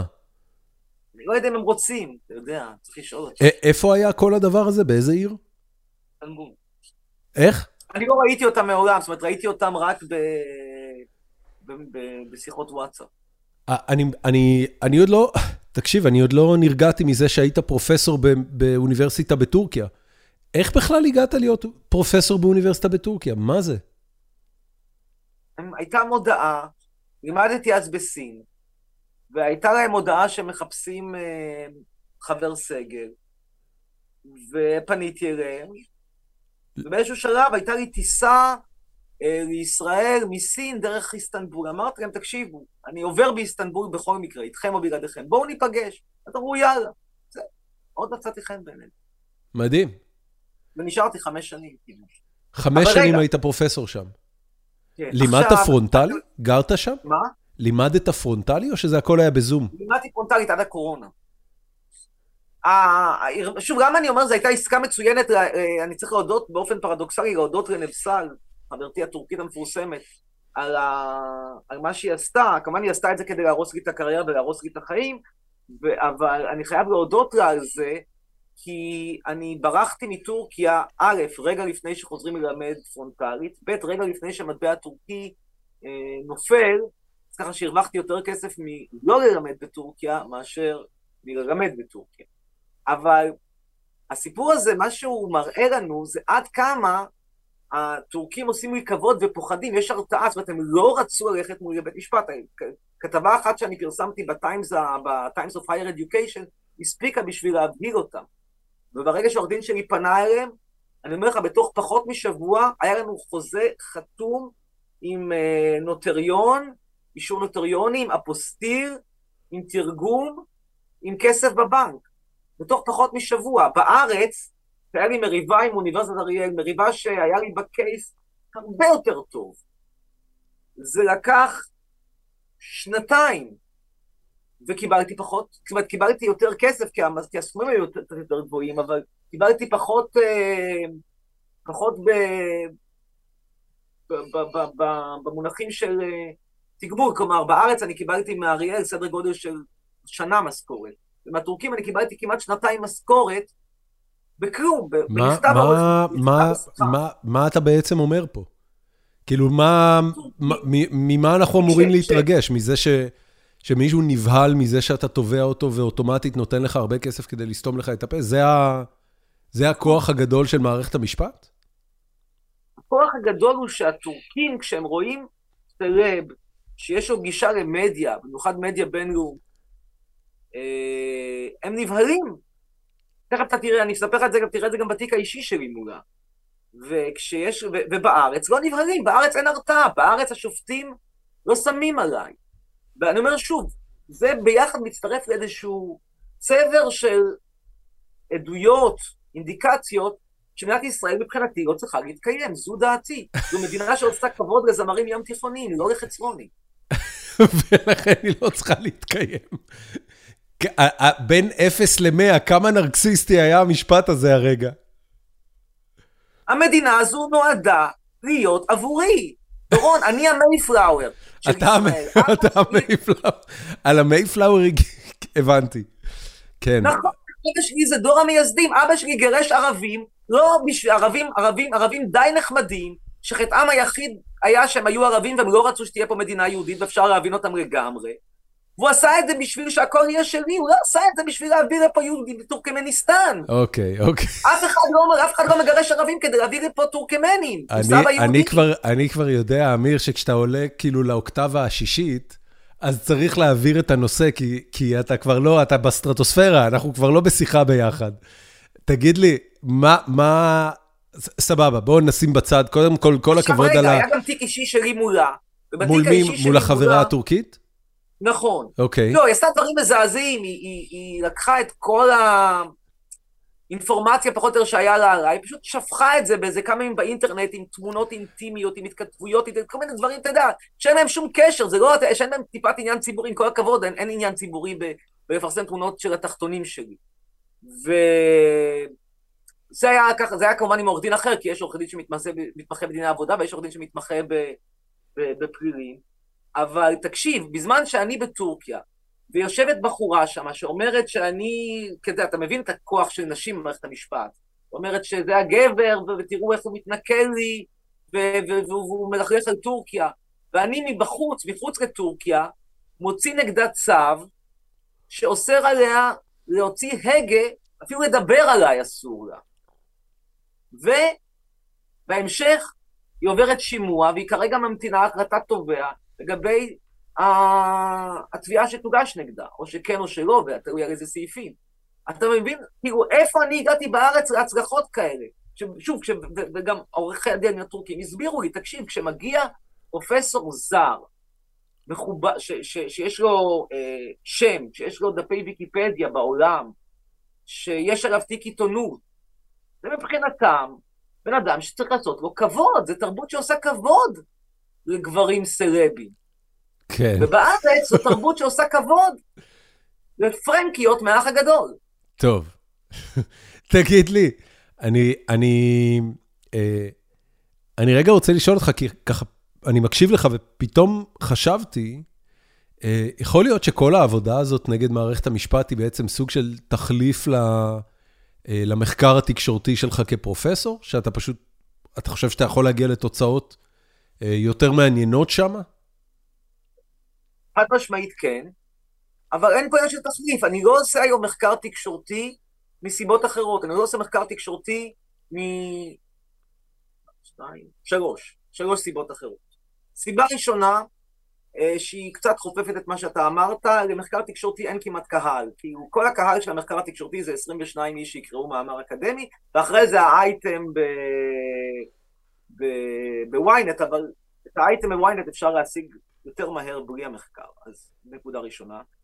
אה, נקודה שנייה זה אמצעים. בשביל לעשות מחקר טוב, אתה צריך אה, דוקטורנטים איכותיים, אתה צריך, שוב, בתחום שלי, במחקרים שלי, אני עושה מחקרים אמפיריים, אני לא עושה מחקרים, אה, מחקרי קורסה ו... כן. ולכתוב רצנזיות ארוכות, אז צריך אמצעים ש... שאין לי. וסיבה שלישית, אני פשוט היום לא חלק מהמערכת האקדמית, ואני גם לא מנסה להיות חלק מהמערכת האקדמית. התאכזבת מהאקדמיה? מה? התאכזבת מהאקדמיה? בוא נספר לך איך אני עזבתי את האקדמיה. אחרי הסיפור הטורקי, וזה גם סיפור נורא יפה, אחרי הסיפור הטורקי, לא רציתי להמשיך באקדמיה. הרגשתי, אתה יודע, שהספיק במיוחד שאני ביליתי את השש שנים לפני כן באקדמיות עולם שלישי מזעזעות, הייתי לא, לא ראיתי ש, שאני מסוגל לעשות מחקר שהוא במיוחד אה, אה, מעורר אותי אה, ללמד שוב ושוב את אותם קורסים, לא עניין אותי, גם ראיתי צריך יותר את הכסף. אמרתי, מתי, איך אני, בכל, באיזה תנאים אני בכל זאת אשאר באקדמיה? אם אני אמצא עבודה באיזשהו מקום שפשוט היית, היה מעניין אותי להיות בו. ואז אני מתייחס לאקדמיה כאל איזשהו תירוץ לעבור לשם. גם מכניס טיפה כסף, בעיקר סוג של תירוץ, כאילו, כי מה, סתם אתה תגור בברלין? לא, אתה תגור בברלין, כי אתה מלמד בברלין, אז זה נותן לך איזשהו אליבי טוב, זה קצת מכר את סידורי הלוגיסטיקה. ואז אני, היית, היו כמה מודעות, כמעט לא פניתי לאף מודעה, פניתי לדעתי לשלוש מודעות, אחת ב, ב, במילאנו, אחת ב, בברנו, בצ'כיה, והשלישית בווייטנאם. לא יודע, סקרן אותי וייטנאם. וייטנאם חזרו אליי, קיבלו אותי. קיבלו אותך לפרופסור לתקשורת אצלם באוניברסיטה? באוניברסיטה האוסטרלית, שלוחה אוסטרלית של אוניברסיטה, שלוחה כאוניברסיטה האוסטרלית בווייטנאם. ואז כשאני מתחיל לדבר איתם, אומרים לי, תקשיב, יש פה תקנות קורונה מחמירות, בגלל תקנות הקורונה המחמירות אין טיסות סדירות לווייטנאם, אתה בעצם מגיע בתחילת הסמסטר, ואתה יכול לעזוב רק בסוף הסמסטר. אז אני אומר להם, רגע, אבל אם קורה משהו, תגיש בקשה לוועדת חריגים, וזה, זה, אין, אין, אין טיס, כאילו, יש טיסות של אנשי מקצוע, ומביאים אותם לצורך עבודה, ואז הם נשארים, יכולים לעזוב, בדרך כלל זה רק בסוף השנה, אבל אם תתעקש, תתן לך גם אפשרות לצאת אה, בסוף הסמסטר אולי. אומר אז בעצם אתם, אתם, שוב, אתם בעצם מביאים אותי פה לכלא. מרצוני הטוב, בשביל משכורת לא ממש מדהימה, אני אכניס את עצמי לכלא? לא, התשובה היא לא. לא רוצה. זהו, ויותר לא רציתי. וזה היה הנקודה שבה אני נתתי את הגט הסופי לאקדמיה. הבנתי. תספר לי קצת על המערכת... אני לא מחפש גם עבודה באקדמיה. תספר לי קצת על החברות שלך עם קובי סוויסה. זה נולד כתוצאה מה... מזה שהצטוותנו יחד באותו שידור אה, היסטורי. כלומר, לפני כן הכרנו פה ושם מקצת שידורים שעשינו באשדוד, אבל אה, אי אפשר להגיד שהיה לנו איזשהו קשר חזק. ובגלל שהגורל, כמו שאומרים, חיבר אותנו, וחבל שוב, אין לך פה... אה, אין לך וידאו, אבל אני אראה לך אחרי זה, כשנסיים, אני אראה לך את הפסל אה, פרסטלינה שעשו לנו, פסל חמר, סליחה, שעשו לנו. עשו מאיתנו המון יצירות אומנות, ואיכשהו התחברנו. עכשיו, אה, קובי הוא מאוד עממי, הוא מאוד מחובר ל... זה מחובר לעם, ויש בזה משהו חיובי בזה שאיתו אני יכול יותר לחדור למחוזות כמו אה, שוק, עיירות פיתוח וכן הלאה. מצד שני, החיסרון הוא שהוא באמת סוחב אותי לאיזשהו סוג של בידור שאני פחות, אה, פחות בדם שלי. מה, מה, אה, מה היה לו להגיד על הדעות שלך? אני לא חושב שקובי הוא בן אדם של דעות. זאת אומרת, לא היה לו דעה? הוא לא נעלב משום דבר שאמרת עליו ועל ההורים שלו ועל, אה, ועל כל הסיטואציה שלו במדינת ישראל? תשמע, הבן אדם ישב בקריק, הוא התחזה לאח של איציק זוהר. מה כבר יכול להעליב אותו? הבנתי. אוקיי. אז זה, זה, זה, זה, זה סוג של חברות? אתה מדבר איתו מעבר לצילומים? כן, אפילו היום דיברנו. מה, איך נראית שיחה כזאת? מה שלומך? מה העניינים? לא. אה, חצרוני, אתה יודע איזה, איזה טירוף הצליח לנו? 850 אלף צפיות יש לאיזשהו קריפ בטיק טוק שעשו לקטע שלנו והעלו אותו בטיק טוק פורטוגל, ויש שם 850 אלף צפיות עם דיבוב לפורטוגלית. זהו. אבל עכשיו הרסתי לו, לא בכוונה, הרסתי לו את החגיגה, הוא מאוד אהב, היה לנו, היה איזושהי גרסה של התקרית, שהוא עלתה לטיקטוק והגיעה לאיזה 40 ומשהו מיליון צפיות, זה באמת מספרים מפלצתיים. זה כמובן נובע מחשיפה בחו"ל, לא מחשיפה בישראל. עכשיו, הסרטון הזה היה סרטון עם מאפיינים ממש אה, של תעמולה נאצית, זאת אומרת, שמו לי אף ארוך כזה, כמו, כמו ביהודי זיס, ומוזיקה רומנטית כזאת, שנותן לך באמת איזה מין תחושה של אה, יהודים באירופה בשנים לא הכי מוצלחות. אה, וזה הגיע ל-40 ומשהו מיליון צפיות. עכשיו, במסגרת המשפט שלי מול טיק טוק, אני הצגתי את הסרטון הזה לבית המשפט בתור דוגמה לזה שהסרטונים האלה, הסרטון הזה עובר, אבל אותי אתם חוסמים. רצו כמובן לחסום את הסרטון, וזה הלך לקובי סוויסה הפאן, שיש לו 45 מיליון אה, צפיות. טוב, אמ, תקשיב, קודם כל אני, אני רק, אנחנו תכף נעבור לשאלות מהקהל, כי אתמול אה, פרסמתי שאני הולך לעשות פרק איתך, וקרו כמה דברים. קודם כל, אה, אנשים אה, ממש אה, נזפו בי על זה שאני מארח אותך, ו... וזה היה ברמה הרבה יותר, איך אני אגיד את זה? ברמה הרבה יותר, יש הרבה דיבור בארץ על משטור השיח. התגובות של המאזינים שלנו לזה שאתה הולך להתארח בפרק, היו הרבה יותר חריפות ממה שאני אי פעם זוכר לגבי איזשהו מרואיין בפרק. ורציתי לשאול אם אתה בחמש שנים האחרונות חווה את העניין הזה של cancellation ושל משטור השיח יותר ממה שאתה זוכר, אתה יודע, כפרופסור לתקשורת, האם, האם אתה זוכר את זה יותר מאשר בשנים קודמות? בוודאי כן. בואו ניתן לך דוגמה מיום, אה, שנייה אחת, זה היה לפני החג המוסלמי, יום חמישי. ביום חמישי אני נסעתי בפרדס כץ. אתה יודע, פרדס כץ זה השילוב איפה שהצירחון של השטטר פוגש את מרוקו סכין, למה נסעתי לשם להביא קבלן ערבי. ואז אני נוסע לקבלן הערבי, ערבי טוב, כזה שגורש בהרבה... תקשיב, אה, לא- כמה אנשים העלבת עכשיו? אי אפשר ככה. מה, מה, מה? פרדס כץ. מה רע בפרדס כץ? לא- ואתה לא, ואתה לא, ואתה לא עבריין אה, שנשפט שבע שנים לפחות בפנים, אתה כבר סיפור הצלחה פרדס כצי. טוב. בקיצור, אני נוסע לי בפרדס כץ, כן. אוקיי, נוסע לי ברחוב הראשי של פרדס כץ, נהנה מהחיים, ואז פתאום עוברת שם איזשהו אופנוע, הוא מסמן לי חצרוני, חצרוני, אני מישהו, אני פותח את החלון, בטוח שהוא רוצה להצטלם איתי. זה אומר, חצרוני, אתה לא צריך להיות פה, המקום שלך לא בפרדס כץ. אמרתי, אני אומר, בוודאי שלא, פרדס כץ לא צריכה להיות בכלל על פני האדמה. הרי ברור לגמרי שמדובר פה בגן עדן, בצלחת פטרי של, של פושעים, שמקומם הטבעי במערות במרוקו. ככה אמרת לו? כן. במילים האלה? הוא אומר לי, אתה לא צריך להיות בפרדס כץ. ואז אני אומר לו, למה? הוא אומר, אתה לא שייך לפה, אתה, המקום שלך זה לא פה, תיזהר. ואז אני אומר לו, בוודאי שהמקום שלי לא פה, פרדס כץ, ואז אני מסביר לו, צלחת פטרי לפשיעה, לפשיעה, לפשיעה, לפשיעה, לפשיעה מרוקאית, ש... די, נו, מה קשור מרוקאי עכשיו? נער התודרה. טוב, אתה איתי? אני איתך, כן. ואז, תקשיב, ואז הוא נותן מכה לראי של האוטו. אוקיי. עכשיו אתה מבין שיש לך פה עסק עם חיות, זה לא בני אדם. זה טוב, חיות, בסדר. אתה מדבר איתי cancellation, אני מדבר איתך על זה שיש אנשים שרוצים לעשות לך cancellation פיזי. כן. וזה, ואנחנו, ואנחנו בתמימותנו, אני שוב, אני לא white supremacist, אני לא white supremacist. אני לא white supremacist מכיוון שאני מכיר לחלוטין בזה שיש גם המון white trash.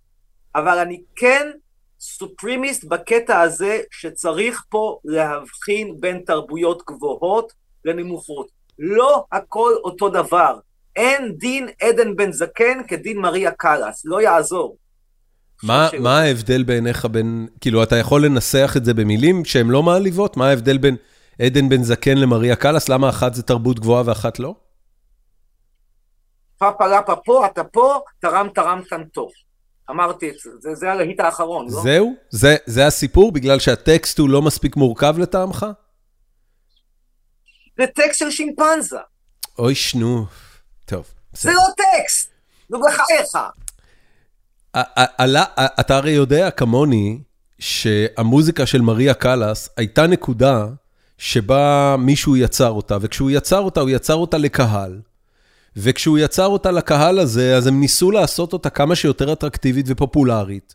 הם לא חשבו על אלוהים והם לא חשבו על כנסייה, הם חשבו על קהל והם חשבו על כסף, ברמה כזו או אחרת, בלי להיכנס כרגע למאיפה הכסף הגיע, והאם זה מלוכה, או האם זה כנסייה, או האם זה מישהו אחר. אבל בסוף המנגנונים הם אותם מנגנונים, אני דווקא יותר מבסוט על עדן בן זקן. עדן בן זקן קולט לטעמם של הרבה יותר אנשים. מה משתמר בתרבות אם לא... אנשים שאני לא אוהב אותם. זה אנשים שלטעמי לא צריכים להיות אבל, אבל, אבל זה סובייקטיבי, אמיר, זה לא... זה, זה אתה, סבבה, אז אתה אוהב יותר מריה קלאס, אבל מה, מה לזה ו, ולהגדרה של תרבות גבוהה או תרבות נמוכה? שאלה שאני נשאל כל הזמן, בכמעט כל תוכנית, בכל ראיון, חצרוני, מה יש לך נגד מרוקאים? התשובה היא, אין כלום נגדם, כלום, כל עוד הם במרוקו. אני פשוט לא רוצה אותם פה. הם לא קשורים אליי. נו, מה, מה אתה רוצה, שאני אעמיד פנים שהם קשורים אליי? שאני אעמיד פנים שיש לי אחות? אני לא חושב שאתה צריך להעמיד פנים על כלום, למעט העובדה שאמרת, אתה, אתה יכול פשוט לעצור ב"אין לי שום דבר נגדם". הם לא צריכים להישאר במרוקו. אנשים שהיגרו ממרוקו לישראל, כל הכבוד, ושינסו להצליח בחברה הישראלית, בדיוק כמו שכל בן אדם שהיגר. אני לא חושב שזה כל הכבוד. מאיפה ההורים שלך היגרו? דורון, ההורים שלי הקימו את המדינה. לא, בסדר, הקימו, אבל מאיפה הם היגרו? במקור, במקור מאירופה הקלאסית. מאיפה? מאיפה? פולין. שניהם? לא. אבא פולין, אמא זה מסובך. אמא היא מגיעה מצ'רנוביץ, שהייתה פורמלית, אז רומניה... סבתא שלי גם צ'רנוביץ, הכל בסדר. זה רומניה, היום זה אוקראינה. כן, אבל מה השפת האם של אמא? סבתא שלי דיברה מרוקאית ויידיש, אה, סליחה, רומנית ויידיש. אוקיי, אבל כן. סבתא שלי דיברה גרמנית, אז אתה מבין, אנחנו דור כן, מוקדם. כן, כן. תקשיב, אני, אני, אני, אין לי שום דבר רע להגיד על... אה, אגב, על המק... זה אומר שיש לך דרכון רומני יוקרתי. אין לי דרכון רומני, כי לא טרחתי להשיג אותו, אבל, אה, אבל יש לי עכשיו דרכון אמריקאי, אז הוא... דרכון לא יודע... של מדינה שאסור בה הפלות, מותר, מותר לקנות נשק כדי להרוג אנשים, ו... כן, ו... זה לא מספיק יוקרתי לטעמך. אפשר לזהם את הסביבה, כולל את הנהר, את הנהר באוסטי. כן. טוב, אני, אני רק אגיד לך שהמשפחה שלי לא הגיעה ממקום הרבה יותר אליטיסטי מהמקומות שאתה מתאר במרוקו, אולי אפילו פחות מזה, ברמת ההשכלה או הנגישות לתרבות גבוהה. בתכלס, הם, הם כולם היו אנשים כפריים, הם גדלו בערבות פולין, השד יודע איפה. המקסימום תרבות גבוהה שהיה להם זה שהם הלכו לבית כנסת ביום שישי. הם לא היו בקונצרטים, הם לא הקשיבו לבאך בבית. אתה צודק, אבל גם היום תסכים איתי שמזרח פולין דהיום, שהיא לא להיט, היא לא להיט, תסכים איתי שהרבה יותר מפותחת ומתקדמת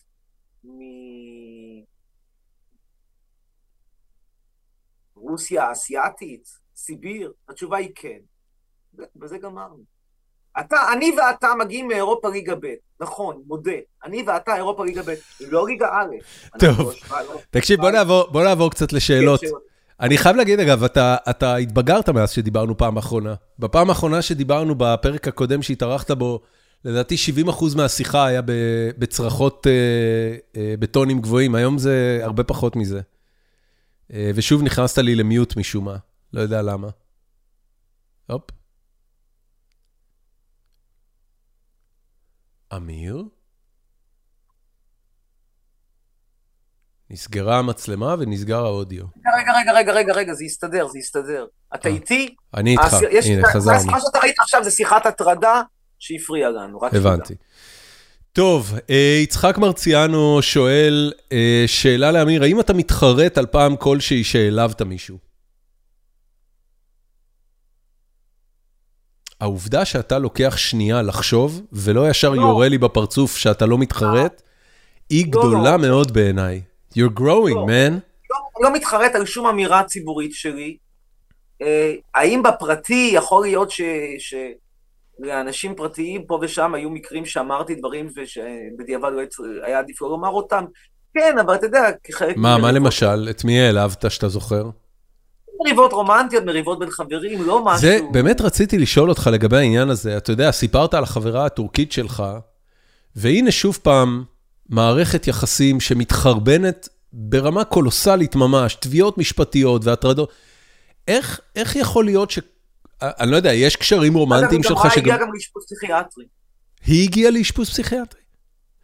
אה, אתה, אתה, אתה מראש רוצה שככה מערכות היחסים שלך? אני אומר את זה, אני לא חושף, רק חשוב לי פה לומר, אני לא חושף פרטים אינטימיים על בן אדם, היא העלתה אה, סרטונים שלה מהאשפוז בסושיאל מדיה שלה. למה, למה, אמיר, כל מערכות היחסים שלך נגמרות באביוס כל כך קשה, שלא לומר אה, עניינים משפטיים? אתה חושב על זה לפעמים? סוגים של צבא הכיבוש יעברו לא שמעתי, תחזור שוב. יש רעש ברקע או משהו? הלו? התשובה, אתה שומע אותי? אני שומע אותך בקושי, יש לך איזה רעש ברקע או משהו? זה היה מסוקים של צבא הכיבוש שמגיעים מבסיס תלדוף.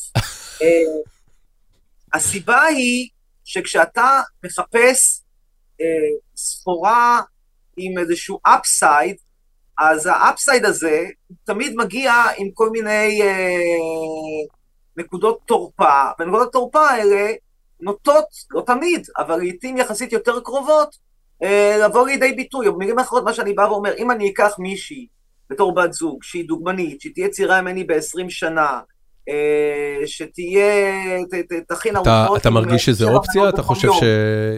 כאילו, זה, זה, זה אפשרות ריאלית מבחינתך? זה היה המקרה הספציפי הזה, זה מה שפחות אני לקחתי. לא 20 שנה, אבל...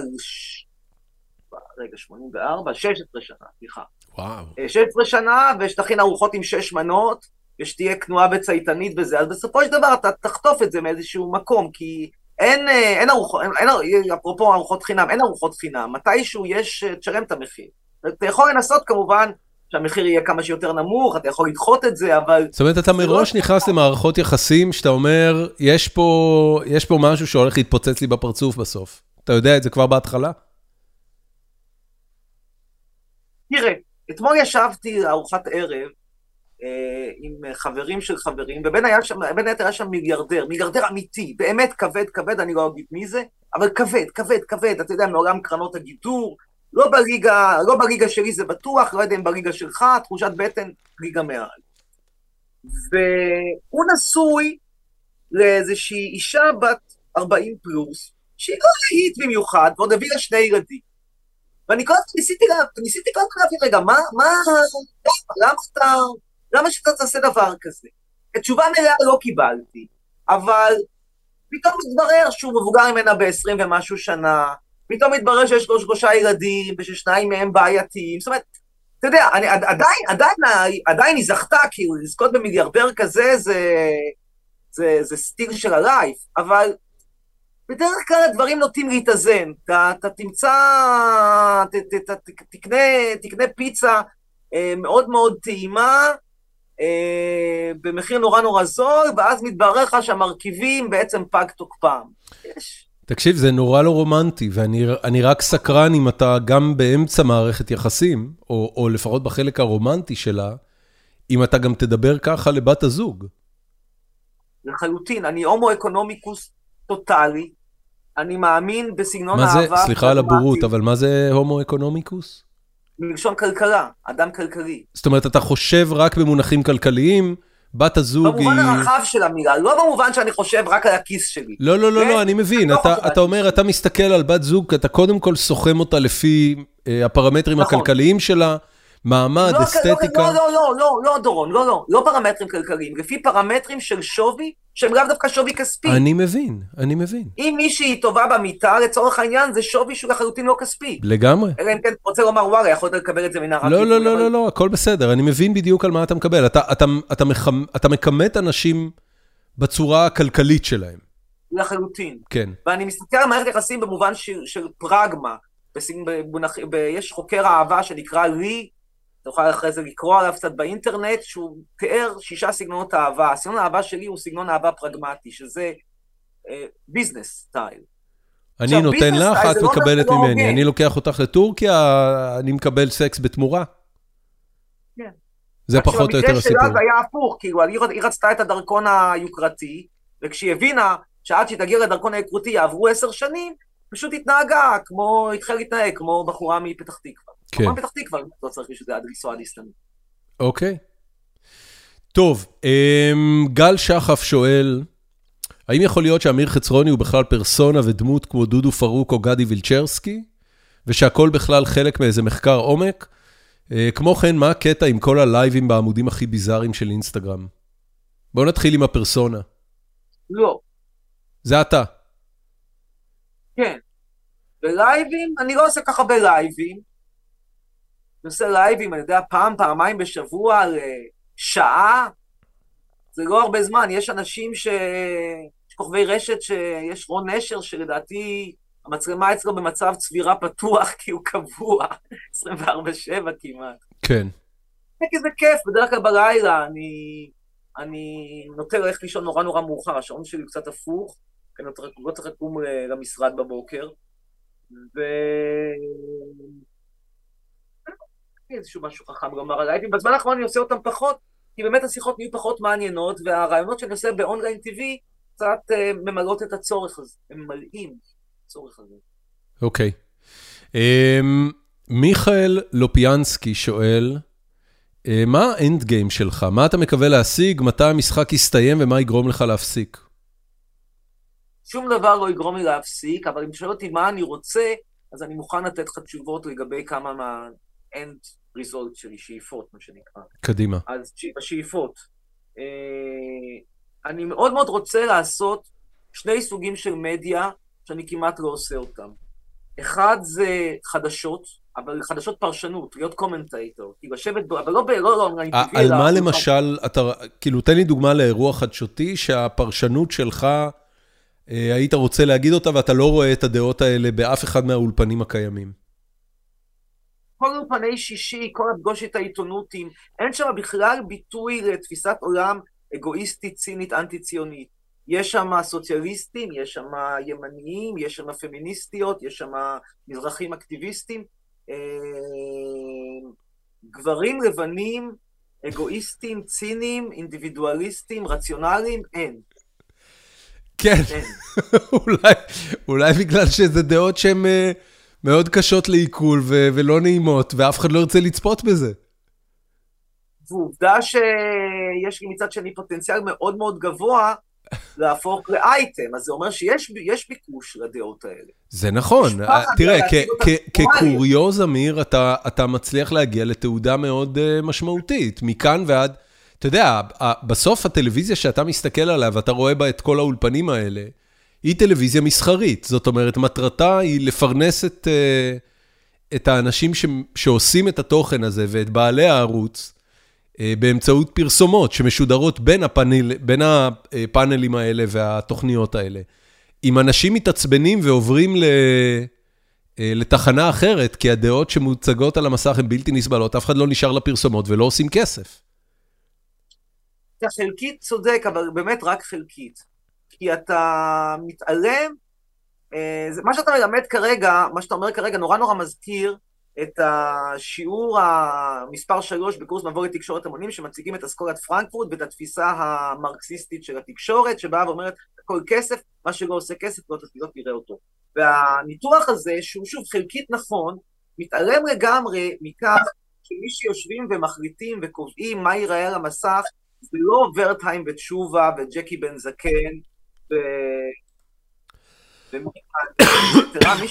מי שיושבים ומחליטים, זה כל מיני אה, אורחים, ובעיקר אורחות, אה, בני שלושים, שגרים גרות בדירה שכורה עם שני שותפים, משכורת של איזה 9,000 שקל לחודש, אה, וכן, יש להם בראש איכשהו את הידיעה שהתוכנית צריכה להיות לרייטינג, אבל יש להם גם בראש את תפיסת העולם שלהם שהיא נוטה לכיוונים יותר סוציאליסטיים, יותר סולידריים, יותר פמיניסטיים, ובסופו של דבר יש פער בין מה שאתה אמור לראות אה, על פי האידאה פיקס הנאו-מרקסיסטית שאומרת מה שהורס את, ה, את השיקול המסחרי יהיה בחוץ, לבין מה שאתה רואה בפועל בגלל שאת הקובעי קובע, מקבלי ההחלטות בפועל, הם פשוט מגיעים מסקטור אחר. אז זו נקודה שנייה שאתה שוכח אותה. נקודה שלישית שאתה שוכח אותה זה שלפעמים ישנו קשר שוק ופחד, פחד להעז. נכון. אני לא בא ואומר שמה שאתה אומר הוא לגמרי לא נכון, הוא חלקית נכון. ואני לא אגיד לך כרגע כמה אחוזים, אבל הוא לא כל הסיפור. אתה, אתה חושב שלתוכנית uh, בכיכובך או לפאנל חדשותי, שהדעות שלך מיוצגות בו ייצוג יתר, יש פוטנציאל רייטינג מסחרי? שוב, אני לא יודע מה זה ייצוג יתר. שואל אותי האם יש פוטנציאל מסחרי לתוכנית שבה אני במשך שעה יושב לבד מול מצלמה בערוץ מסחרי ואומר את הדעות שלי, כשאין אף אחד אחר בתור קונטרה. לא, לדבר כזה אין פוטנציאל מסחרי. אוקיי. חד משמעית. אוקיי. האם יש פוטנציאל מסחרי בלהושיב אותי יחד עם בועז ביסמוט ועמית סגל באולפן שישי בערוץ 12 ואפשרות לתת לי לדבר, בטוטל התוכנית היא, היא, היא, היא שעה, ואם בתוך השעה הזאת אני אדבר 5-10 דקות, כן, יש לזה פוטנציאל. אוקיי. אה, ניל בר שואל, מתי אתה... מה שאני מאוד אוהב לעשות זה סאטירה. והבעיה, למה אני לא עושה כמעט סאטירה? עשיתי בזמנו, עשיתי בזמנו סדרת תוכניות על פרשת השבוע, שדווקא די הצליחה, אה, והפסיקה גם לא בגללי, לשם שינוי זה היה שם סקנדל שלא היה קשור בי בכלל. אה, הבעיה היא שבשביל לעשות סאטירה אתה צריך להיות בקבוצה, קשה מאוד לעשות לבד סאטירה. אין אין לי חבר'ה, מה שנקרא. כן. תראה, בשביל להיות, אה, בשביל לבנות חבר'ה, בטח בשביל לעשות תוכנית אה, סאטירה, אתה צריך אה, לבנות מערכות יחסים עם אנשים, אולי לא, לא כל כך אקונומיות. אתה יודע, זה לא, אולי משהו יותר מזה. לא, אנשים שאני לא אקונומיות, אנשים שאני פשוט לא אוהב אותם, הם לא אוהבים אותי. אפילו כן. אם אני אעמיד פנים שאני אוהב אותם, עדיין מאוד לא אוהבים אותי. כן. טוב, ניל בר שואל, מתי אתה מפסיק את ההצגה ומפרסם את ממצאי הניסוי שלך? נקסט, נו, כבר עניתי, הלאה. אז תענה, אני לא זוכר uh, את השאלה הזאת. אני אמרתי שזה לא, זה הדעות שלי, הלאה. טוב.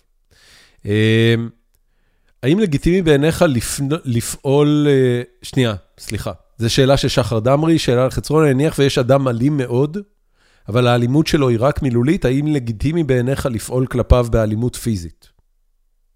לא. גם רדה, אני בכלל, כי אתה שואל אותי, אם הייתי, תמיד שואלים אותי, אם היית פוליטיקאי, מה היית עוסק? שני, שני דברים שהייתי עוסק בהם. אחד, זה עיגון חופש הביטוי בחוק יסוד, וביטוי כמעט מוחלט, אתה יודע, אני נזהר לא לומר מוחלט לגמרי, למרות שזה כנראה יכול להיות מוחלט לגמרי, של כל חוקי המילים למיניהם, כל החוקים שאוסרים עליך להשמיץ את סמלי המדינה, ואוסרים להשמיץ מנהיגים וכן הלאה, הייתי משאיר כן לשון הרע שהיא ממש עובדתית נטו, כלומר, אם כמו במשפט של, של אימו אורטל בן דיין, מי שאומרת שאני הולך לזונות ואני לא הולך לזונות, אז כן, על זה צריך לשלם מחיר. אבל כל הדברים המעליבים, so called, צריכים להיות חוקיים. הדבר השני שהייתי מטפל בו זה כמובן ההגירה מישראל. אלו שני הדברים שהייתי מטפל בהם. כן. אלימות שלישית, שלום מפלסטינאים. אז לא, אני לא חושב שאלימות מילולית היא דבר שמצריך. עדי איליש... אלימות לגיטימית, חרם זה לגיטימי, כל הדברים האלה שכך, אנחנו כך בוכים עליהם בזמן האחרון. אתה יודע, אנשים נהיו עם, עם, אה, עם, עם, עם, עם לב ממרציפן שביר, שכל פעם שאומרים עליהם איזה משהו, הם נבהלים. אז אמרו, בחורה שהיא דבה, אז מישהי דבה, זה מזכיר עם המשפט שלי מול טיקטוק, חצרוני קרא למישהי דבה. נו, מה לעשות, מישהי עם תחת בגודל של, של, של, של הפרט והחידקר, כל הרם נהריים זה התחת שלה, רוקדת לי בטיקטוק, מאנטזת, אומרת, תראו כמה אני יפה, תראו איזה יופי התחת שלי, אז אני אומר, וואלה, בעיניי הדבה, נו, מה השמיים רעדו. אוקיי. עדי אילי שואלת, אמ, מה ההיגיון לבנות חצי בניין לא מותאם למגורים וללא אישור בנייה? אה, למה אתה מאפשר לשוהים בלתי חוקיים לגור שם? אה, בתנאים לא תנאים, ולמרר לכולם ובעיקר לשכנים את החיים על הדרך. מה זה, זה המגדל שלך? מגדלון חצרוני? אבל פשוט הכל לא נכון. יש אישור בנייה, השוהים הם חוקיים. אם אני ממרר את החיים, אולי היא ממררת לי את החיים, אולי הנוכחות שלה כאן, ולא במרוקו, ממררת לי את החיים. זה בדיוק הנקודה. אתה מבין, כשאני מביא לה... לא, לא הכל זה בגלל מוצא של בן אדם, מה, מה, מה קשור המוצא? אני בכלל לא יודע אם היא ממרוקו, מה זה רלוונטי? היא מדבר, לא, היא אומרת שוהים בלתי חוקיים, הרי היא, מתק... היא אומרת לי, חצרוני, למה אתה מזכיר לערבים? זה מה שהיא בעצם אומרת. באמת? אתה, ואתה מזכיר לערבים? כן. אוקיי, וזה בעיה? בעיניי לא. טוב. מה הסיפור עם המגדל שלך? פשוט הוא לא גמור, כי יש שם כמה כמה קשיים, אה, כמה קשיים שקשורים במרזבים, במנהרות, לא, זה לא איזשהו משהו פילוסופי במיוחד. טוב. אה, חן... אבל לחלוטין, מה, באמת חושבת שאני אלך להעמיד בתל אביב, באמצע תל אביב, בניין לא חוקי? ומאיפה אני אביא בדיוק את האנשים הלא חוקיים שיהיו שם? כן. אה, חן מור... אני אסע למחנה הפריטים בלטה ואני אעלה משם אנשים בהליקופטר? חן מור, אני לא יודע אם זה בן או בת, אבל אה, נראה לי שזה בן.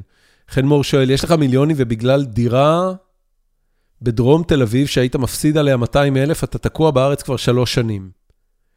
למה אתה באמת חי בארץ? בפעם האחרונה שדיברנו היית עם הפנים לברלין, ואני הייתי בטוח... מה זה? א', עזבתי. כן, אני יודע, אבל חזרת. נכון, חזרתי בקורונה, כי בתקופת הקורונה, אה, אני חושב שזה לא, אתה יודע, איזושהי... משהו נורא חריג לומר שיותר כיף לך להיות בישראל מאשר במדינה שאתה לא אזרח בה ולא היה ברור, אז אתה יודע, התחילה המגפה ולא היה ברור לאן זה הולך. לא נראה לי כזה כיף להיות במקום שאני לא ממש אזרח בו, ובאמת, סיבות שאני חושב כל, כל, כל יצור יכול להבין, אפילו יצור שמגיע מהמערות בערי האטלס. ובגדול עדיין פניי לחו"ל. אבל אני רוצה לעשות את זה בחוכמה. אני רוצה, שואל אותי מה בחזון, יש אמרנו כמה חזונות, אז חזון אחד זה לעשות, לעשות uh, חדשות וסאטירה. חזון שני, אני לא רוצה לעבור מחרתיים לדירת שותפים בברלין. אני רוצה לעבור לגור בטירה באירופה, ושתהיה גם מישהי שתנהל לי את הטירה. אתה יודע, רצוי גם שהיא תהיה, עם, לא רצוי, להיות עם חצוצרות קשורות, להיות צעירה ממני ב-20 שנה, ולדבר אנגלית או גרמנית, לא שלא תדבר. צרפתית אני עכשיו התחלתי ללמוד, אז אולי זה יסתדר, אבל אם היא תדבר רק רומנית, זה לא יעזור לי בחיים. אה, ועוד כל מיני תכונות. אני לא, לא עושה, אני לא, אני לא בורח בקיצור, אני כן מחפש את דרכי בצורה מסודרת החוצה. להזכיר לך, דורון, אתה היית כמה שנים בארץ עם ההייטק, ועד שאתה פרשת לאמריקה, גם כן, כמה שנים זה לקח? לקח שלוש-ארבע שנים. בקיצור, אתה בדרך החוצה. כן, איפה אתה גר היום? הבריחה היא לא, אתה לא, אתה לא, אני לא פריט, אני לא בורח מחר כדי לשמח את אה, דורון, איך קראת לו? דורון ניר? משהו. לא, אני- דורון ניר זה השם אני- שלך. אני דורון ניר, כן, מה השם שלו? אה, קוראים לו חן מור. חן מור. אתה רואה, זה גם כן שם גנרי כזה. זה שם טוב, חן מור. זה שם של... אה, שם של טייס שעושה הסבה למשחק. כן, אבל גם השם שלך לפי, לפי העיקרון הזה זה שם של טייס שעושה הסבה למשחק. יכול להיות. אמ, הלאה. אמ, אמיר אגוזי כותב, למדתי באריאל רגע לפני שהוא פרץ לתודעה בסביבות 2014, הוא לימד אקסית שלי בחוג לתקשורת. לפני הפריצה לתודעה הוא דווקא היה אהוד, וגם כשהיה בתקשורת הוא היה נעים ורהוט. מעניין מה קרה שהוא שינה התנהלות. מה קרה? לא יודע, אני לא מכיר את האקסית, לא יודע מי האקסית שלו שלימדתי, לא יודע מה הוא למד אצלי, הוא לא למד, הוא אמר האקסית שלו למדה אצלי. אה, אין לי משהו חכם לומר. זה בלשון המעטה. לא, אין לי משהו חכם, כי הוא לא מציג איזשהו, אתה- הוא לא בא ואומר, תקשיב, אתה ב-2014 אמרת X, ואז ב-2019 אמרת Y. אז אין לי משהו חכם. לא. לא, ש- לא, אתה לא חושב שהשתנית? לא, אני אולי אומר דברים בצורה יותר חדה, כי אני, אתה יודע, כשהתחלנו את הפודקאסט הזה, כבר אמרתי, לא מחפש עבודה בישראל, אז אני מרשה לעצמי להיות יותר בוטה, אבל אני לא זוכר כרגע איזשהו משהו, אתה יודע, משהו, אני לא יודע על מה הוא מדבר ספציפית. יכול להיות שיש איזושהי דעה פה ושם ש... שהשתנתה אצלי ושאליה הוא מתכוון, אין לי, אני פשוט לא יודע ככה מה... מה, מה הוא מדבר. טוב, בגדול, תגיד לי, אתה, רועי אורון שואל אם אתה בקשר עם האקסיות שלך, נבסל ושירין. עם שירין אני בקשר טוב, אנחנו גם נוסעים בשבוע הבא לפריז. אה, נבסל זו הטורקיה שעליה דיברנו. הבנתי, אוקיי. אה, ישי פלקסין שואל, מה הסוד לטלטלים כמו של אמיר חצרוני? אני חושב שגנטיקה. תראה, אני בן 54 והשיער שלי באמת לגילי במצב טוב. אתה יודע, אפשר לצחוק עליו, אבל כל אלה שצוחקים, אני רוצה לראות אותם בגיל 54. אוקיי. יפה. אה, ואגב, אני עושה את זה בתנאים אקלימיים לא טובים. אני בטוח שאם אני הייתי גר באקלים יותר יבש, היה מצב יותר טוב. אקלים יותר יבש. הלחות לא עושה טוב לשיער. אוקיי. אה, אוהד מויסי כותב, אה, אני מעריץ... לפחות אה, היא לא עושה טוב אה, חיצונית, לא יודע כרגע, אני לא טריכטולוג שיכול להגיד לך מה זה, עושה מה זה טריכטולוג? זה. מומחה קרקפת? חושב. אוקיי. אוהד מויסי כותב, אני מעריץ גדול של הפרסונה ורעמת האריה הצומחת מפדחתו, אבל למה בעצם הוא משקיע כל כך הרבה זמן בלייב אינסטוש עם צ'חצ'חים בני 19 מפתח תקווה? לא עדיף לקרוא איזה ספר בזמן הזה? קודם כל, תלוי מה הספר, וב' אני גם לא משקיע כל כך הרבה זמן.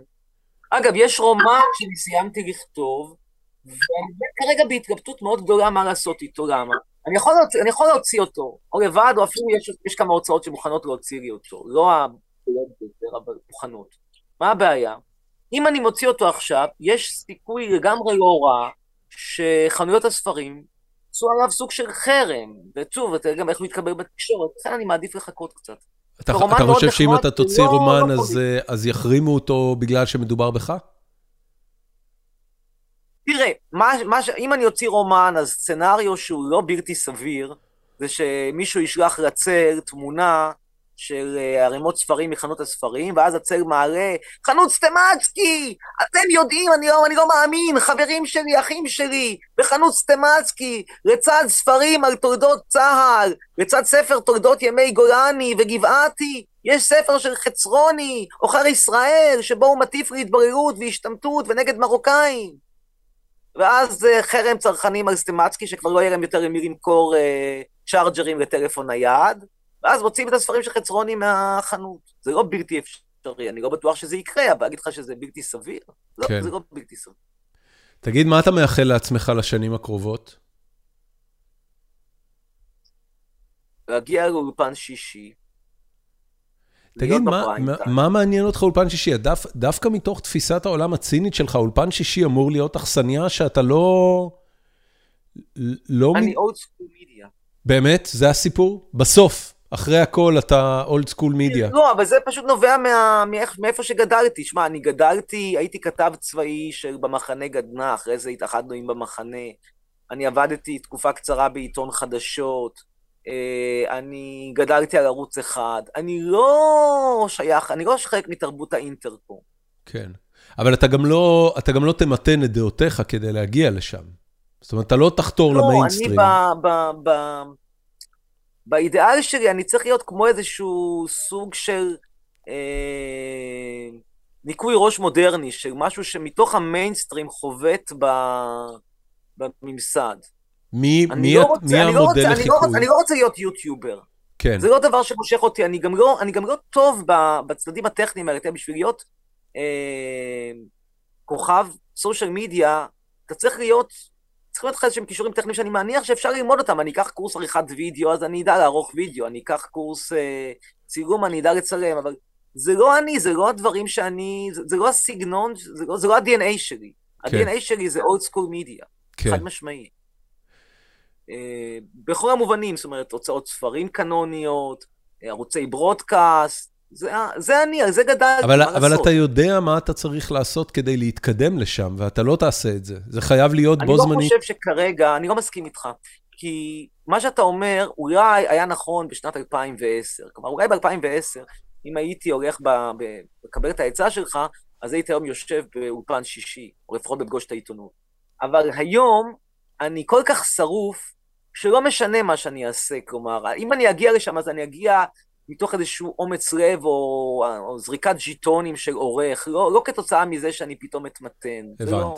אתה אומר, הר, הרכבת הזאת כבר נסעה. כן, נסעה מזמן נורא. הבנתי. זה, זה כמו לעשות הפלה כשהילד כבר בן שבע. אה, אז זה דבר אחד שאני רוצה. דבר שני, אני לא רוצה לגור בישראל. אני רוצה בת זוג שהיא בת אצולה. אני מאוד אוהב אולי אנחנו לסיום, אני אראה לך קצת דברים פה מהאוסף שלי בבית. אני מאוד אוהב כל מיני דברים נדירים, לא דווקא דברים יקרים, אבל כאילו בת אצולה זה דבר שאין כמעט, אתה יודע? היא לא צריכה להיות עשירה. אנשים עשירים יש בטונות, אתה מסתובב שם כל מיני אנשים עשירים. אבל כמה בנות אצולה יצא לך להכיר? מעט מאוד, אם בכלל. אתה מדבר על בת אצולה אמיתית? כאילו צאצאית של דוכס כן, אה, אירופאי? אפילו נורית, מצידי שתהיה איזה שלחתה פולנית מאזור לובלין, אבל שיהיה, אתה יודע, דם כחול. דם כחול הוא שווה יותר מכסף. יש לי כסף, אני לא צריך את הכסף. הנה, דווקא מבחינה כספית מצבי מצוין. אני לא, אני לא הולך לקחת כסף לקבר. אני לא צריך, אני לא יודע, אתם הייטקיסטים כל הזמן רצים על עוד מיליונים, עוד מיליונים. מה זה משנה, יש 50 מיליון בבנק, 100 מיליון, ב-50 מיליון אתה לא תסתדר רק ב-100 מיליון. אתה שואל אותי? כן. אני לא הבן אדם לשאול. הגישה שלי... למה, עוד לא לקחת 50 מיליון? מה? הגישה שלי לכסף אה, היא מאוד... מאוד תועלתנית, כסף באמת נועד לבזבז אותו, זאת אומרת, אני לא שונה ממך בקטע הזה.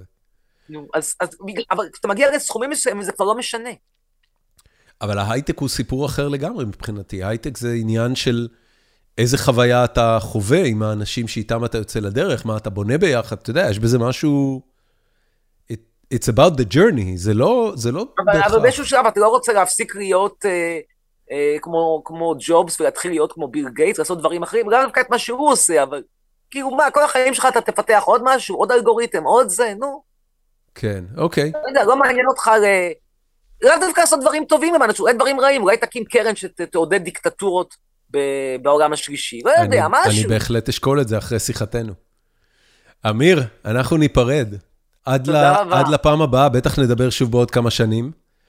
אה, יש לי, יש לי אה, סקרנות עם עצמי, בגלל. היו תגובות באמת איומות ונוראות לזה שאנחנו מארחים אותך. אה, ואני מאוד סקרן לראות אם אנשים באמת יאזינו לפרק או לא.